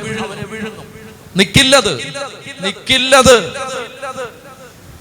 തെറ്റിദ്ധരിക്കപ്പെടരുത്. അതായത് ദൈവത്തിന്റെ വഴി വേദനാജനകമായ വഴിയാണ്. എളുപ്പമുള്ള വഴിയല്ല. അതുകൊണ്ട് കർത്താവ് പറഞ്ഞു നാശത്തിലേക്ക് നയിക്കുന്ന വഴി വിശാലമാണ്. എന്നാൽ രക്ഷയിലേക്ക് നയിക്കുന്ന വഴി ഇടുങ്ങിയതാണ്. ഇടുങ്ങിയത് ഇടുങ്ങിയ വഴിയെ യാത്ര ചെയ്ത് ഇത് തന്നെ നിങ്ങൾ ശ്രദ്ധിക്കണം. ഇതിന്റെ എല്ലാം ഇതാണ് നമുക്ക് നമ്മുടെ വിശ്വാസം വർദ്ധിക്കുന്നത് അങ്ങനെയാണ്. വചനത്തിലുള്ള വിശ്വാസം വർദ്ധിക്കുന്നത് എങ്ങനെയാണെന്നറിയാമോ? ഈ നാദാബും അബീഹുവും ചെയ്തത് പെന്തക്കുസ്തായിൽ തീ ഇറങ്ങിയതിന് ശേഷം വേറെ രണ്ടുപേര് ചെയ്തു. ആരാന്നറിയാമോ? ആരാന്നറിയാമോ? പറഞ്ഞ ഈ വാച്ച് സമ്മാനം. കാരണം എന്താ? എന്റെ അല്ല ബ്രദറിന്റെ വാച്ച. ഇത് സമ്മാനം. അതായത് ഇവിടെ അഹറോൻ ബലിയർപ്പിച്ചു കഴിഞ്ഞപ്പോ ഒറിജിനൽ തീ ഇറങ്ങി. കണ്ടുകൊണ്ട് അഹറോന്റെ രണ്ട് മക്കൾ ഡ്യൂപ്ലിക്കേറ്റ് തീയുമായിട്ട് ഇറങ്ങി. എല്ലാവരും ചെയ്യുന്ന പോലെ ചെയ്യാൻ വേണ്ടി ഇറങ്ങി. പന്തക്കുസ്തായിൽ തീ ഇറങ്ങി ദൈവമഹത്തെ ഇറങ്ങി വന്ന് ഓരോരുത്തർ ഓരോന്നും ചെയ്യുന്ന കണ്ടപ്പോൾ ഡ്യൂപ്ലിക്കേറ്റ് സാധനമായിട്ട് രണ്ടുപേർ ഇറങ്ങി. ആരൊക്കെയാണ്? അനനിയാസും സബീറയും. അനനിയാസും സബീറയും അവരെന്തെന്നറിയാമോ നോക്കിയപ്പോ ഭരണബാസ് ഈ തീയിറങ്ങിയ ഭരണബാസ് സൈപ്രസുകാരൻ ആശ്വാസത്തിന്റെ പുത്രൻ എന്ന് പേരിനർത്ഥമുള്ള സൈപ്രസുകാരനായ ഭരണബാസ് അവന്റെ വസ്തു വിറ്റ് കൊണ്ടുവന്ന് സമർപ്പിക്കുന്നത് കണ്ടു. അപ്പൊ എല്ലാരും ഭരണവാസിനെ കുറിച്ച് നല്ലത് പറയാൻ തുടങ്ങി. അവന് പരിശുദ്ധാത്മാവുണ്ട്. അത് കേട്ടിട്ട് അനനിയാസ് ചേട്ടൻ സബീറ ചേച്ചിയും വീട്ടിൽ ചെന്നിട്ട് പറഞ്ഞ് നമുക്ക് സ്ഥലം വെക്കാം. സ്ഥലം വിറ്റിട്ട് മുക്കാ പൈസയും വീട്ടിൽ വെച്ചിട്ട് കാൽ ശതമാനം കൊണ്ട് കൊടുത്തിട്ട് പറഞ്ഞു മുഴുവൻ സ്ഥലവും വിറ്റ് മുഴുവൻ കാശുണ്ടെന്ന് പറഞ്ഞു. സമർപ്പണം ഉണ്ടോ അവിടെ? ഇല്ല തട്ടിപ്പാണിത് തട്ടിപ്പാണിത്. അപ്പോൾ ഇത് കൊണ്ടുവന്ന് പത്രോസിന്റെ കാൽക്കൽ വെച്ചപ്പോ പത്രോസ് പറഞ്ഞു പരിശുദ്ധാത്മാവിനെ വഞ്ചിക്കാൻ അനനിയാസ് സഫീറ ആരാണ് നിന്നെ പ്രേരിപ്പിച്ചത്? പത്രോസിന്റെ കാൽ ചുവട്ടിൽ അനനിയാസ് മരിച്ചു വീണു സഫീറ മരിച്ചു വീണു. നാദാബ് അബീഹുവും മരിച്ചതുപോലെ അനനിയാസും സഫീറായി മരിച്ചു. അതുകൊണ്ട് തട്ടിപ്പുമായിട്ട് ഇറങ്ങരുത് കള്ളത്തരമായിട്ട് ഇറങ്ങരുത്. സമർപ്പണം ഉണ്ടെങ്കിലേ സമർപ്പിച്ചെന്ന് പറയാവൂ ഇല്ലെങ്കിൽ മിണ്ടരുത്. തീയിറങ്ങും. നിന്നെ വിഴുങ്ങുന്ന തീ. ചത്തി പറ പ്രിയപ്പെട്ട മക്കളെ അതുകൊണ്ട് എന്തെങ്കിലും ആ നോക്കുമ്പോൾ അവിടെ ആ ധ്യാന കേന്ദ്രത്തിൽ അങ്ങനെ ഈ ധ്യാന കേന്ദ്രത്തിൽ ഇങ്ങനെ ഇവിടെ ഒരാൾ ഇങ്ങനെ എന്നാ പിന്നെ ഞാൻ ഇറങ്ങിയേക്കാം. അങ്ങനെ ഒന്നും ആരും ഇറങ്ങരുത്. മനസ്സിലാവുന്നുണ്ടോ? അതായത് ജെനുവിൻ ഫയറിന്റെ പിന്നിൽ ബലിയുടെ ഒരു ജീവിതമുണ്ട്. ജനുവിനായ ഒരു ഫയർ ഇറങ്ങുന്നതിന്റെ പിന്നിൽ ബലി കൊടുത്ത ജീവിതങ്ങളുണ്ട്. ഈ ബലി കൊടുത്ത ജീവിതങ്ങളുടെ ബാക്കിയായിട്ടാണ് അഭിഷേകത്തിന്റെ തീ ഇറങ്ങുന്നത്. അതില്ലാത്തടുത്ത് അതില്ലാത്തടുത്ത് പോവല്ലേ? ഈ തീ നിന്നെയും വിഴുങ്ങും. അതില്ലാത്തടുത്ത് അത്ഭുതങ്ങൾ അടയാളം കണ്ടുകൊണ്ട് ഒരു സ്ഥലത്ത് ഓടരുത്. ഓടരുത്. ഈശോ പറഞ്ഞിട്ടുണ്ട് തെരഞ്ഞെടുക്കപ്പെട്ടവരെ പോലും വഴിതെറ്റിക്കുന്ന വിധത്തിൽ അത്ഭുതങ്ങൾ അടയാളങ്ങൾ അവർ പ്രവർത്തിക്കും. നീ പോവരുത്. അവിടെ ക്രിസ്തു ഇവിടെ ക്രിസ്തു. ഇത് ഇതാണ് ഇതാണ് അതിന്റെ ലിറ്റ്മസ് ടെസ്റ്റ് ഇതാണ് അത് അതിന്റെ അത് പരിശോധിക്കാനുള്ള അതിന്റെ ആ വഴി അതാണ്. പരിശോധനയ്ക്കുള്ള വഴി മാനദണ്ഡം ഇതാണ് എന്തെന്നറിയാമോ ഒരു ശുശ്രൂഷയെ നോക്കണം. ഒരു ഒരു ഒരു ഒരു പ്രാർത്ഥനാ കേന്ദ്രത്തെ നോക്കണം. സൂക്ഷിച്ചു നോക്കണം. എന്നിട്ട് നോക്കണം അവിടെ ബലിയുണ്ടോ നോക്കണം. ബലി എന്ന് പറഞ്ഞാൽ അൾത്താരെ അർപ്പിക്കുന്ന ബലി മാത്രമല്ല അവിടെ ബലി കൊടുക്കുന്ന ജീവിതങ്ങളുണ്ടോ നോക്കണം.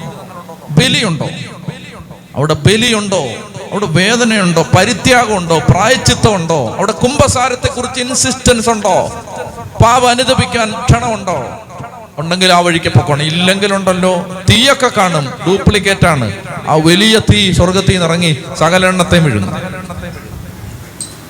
പേടിയായോ? ഒന്നും പേടിക്കണ്ട. ബൈബിൾ ശരിക്കും വായിച്ചാൽ മതി. ഒരു പേടിയും വേണ്ട.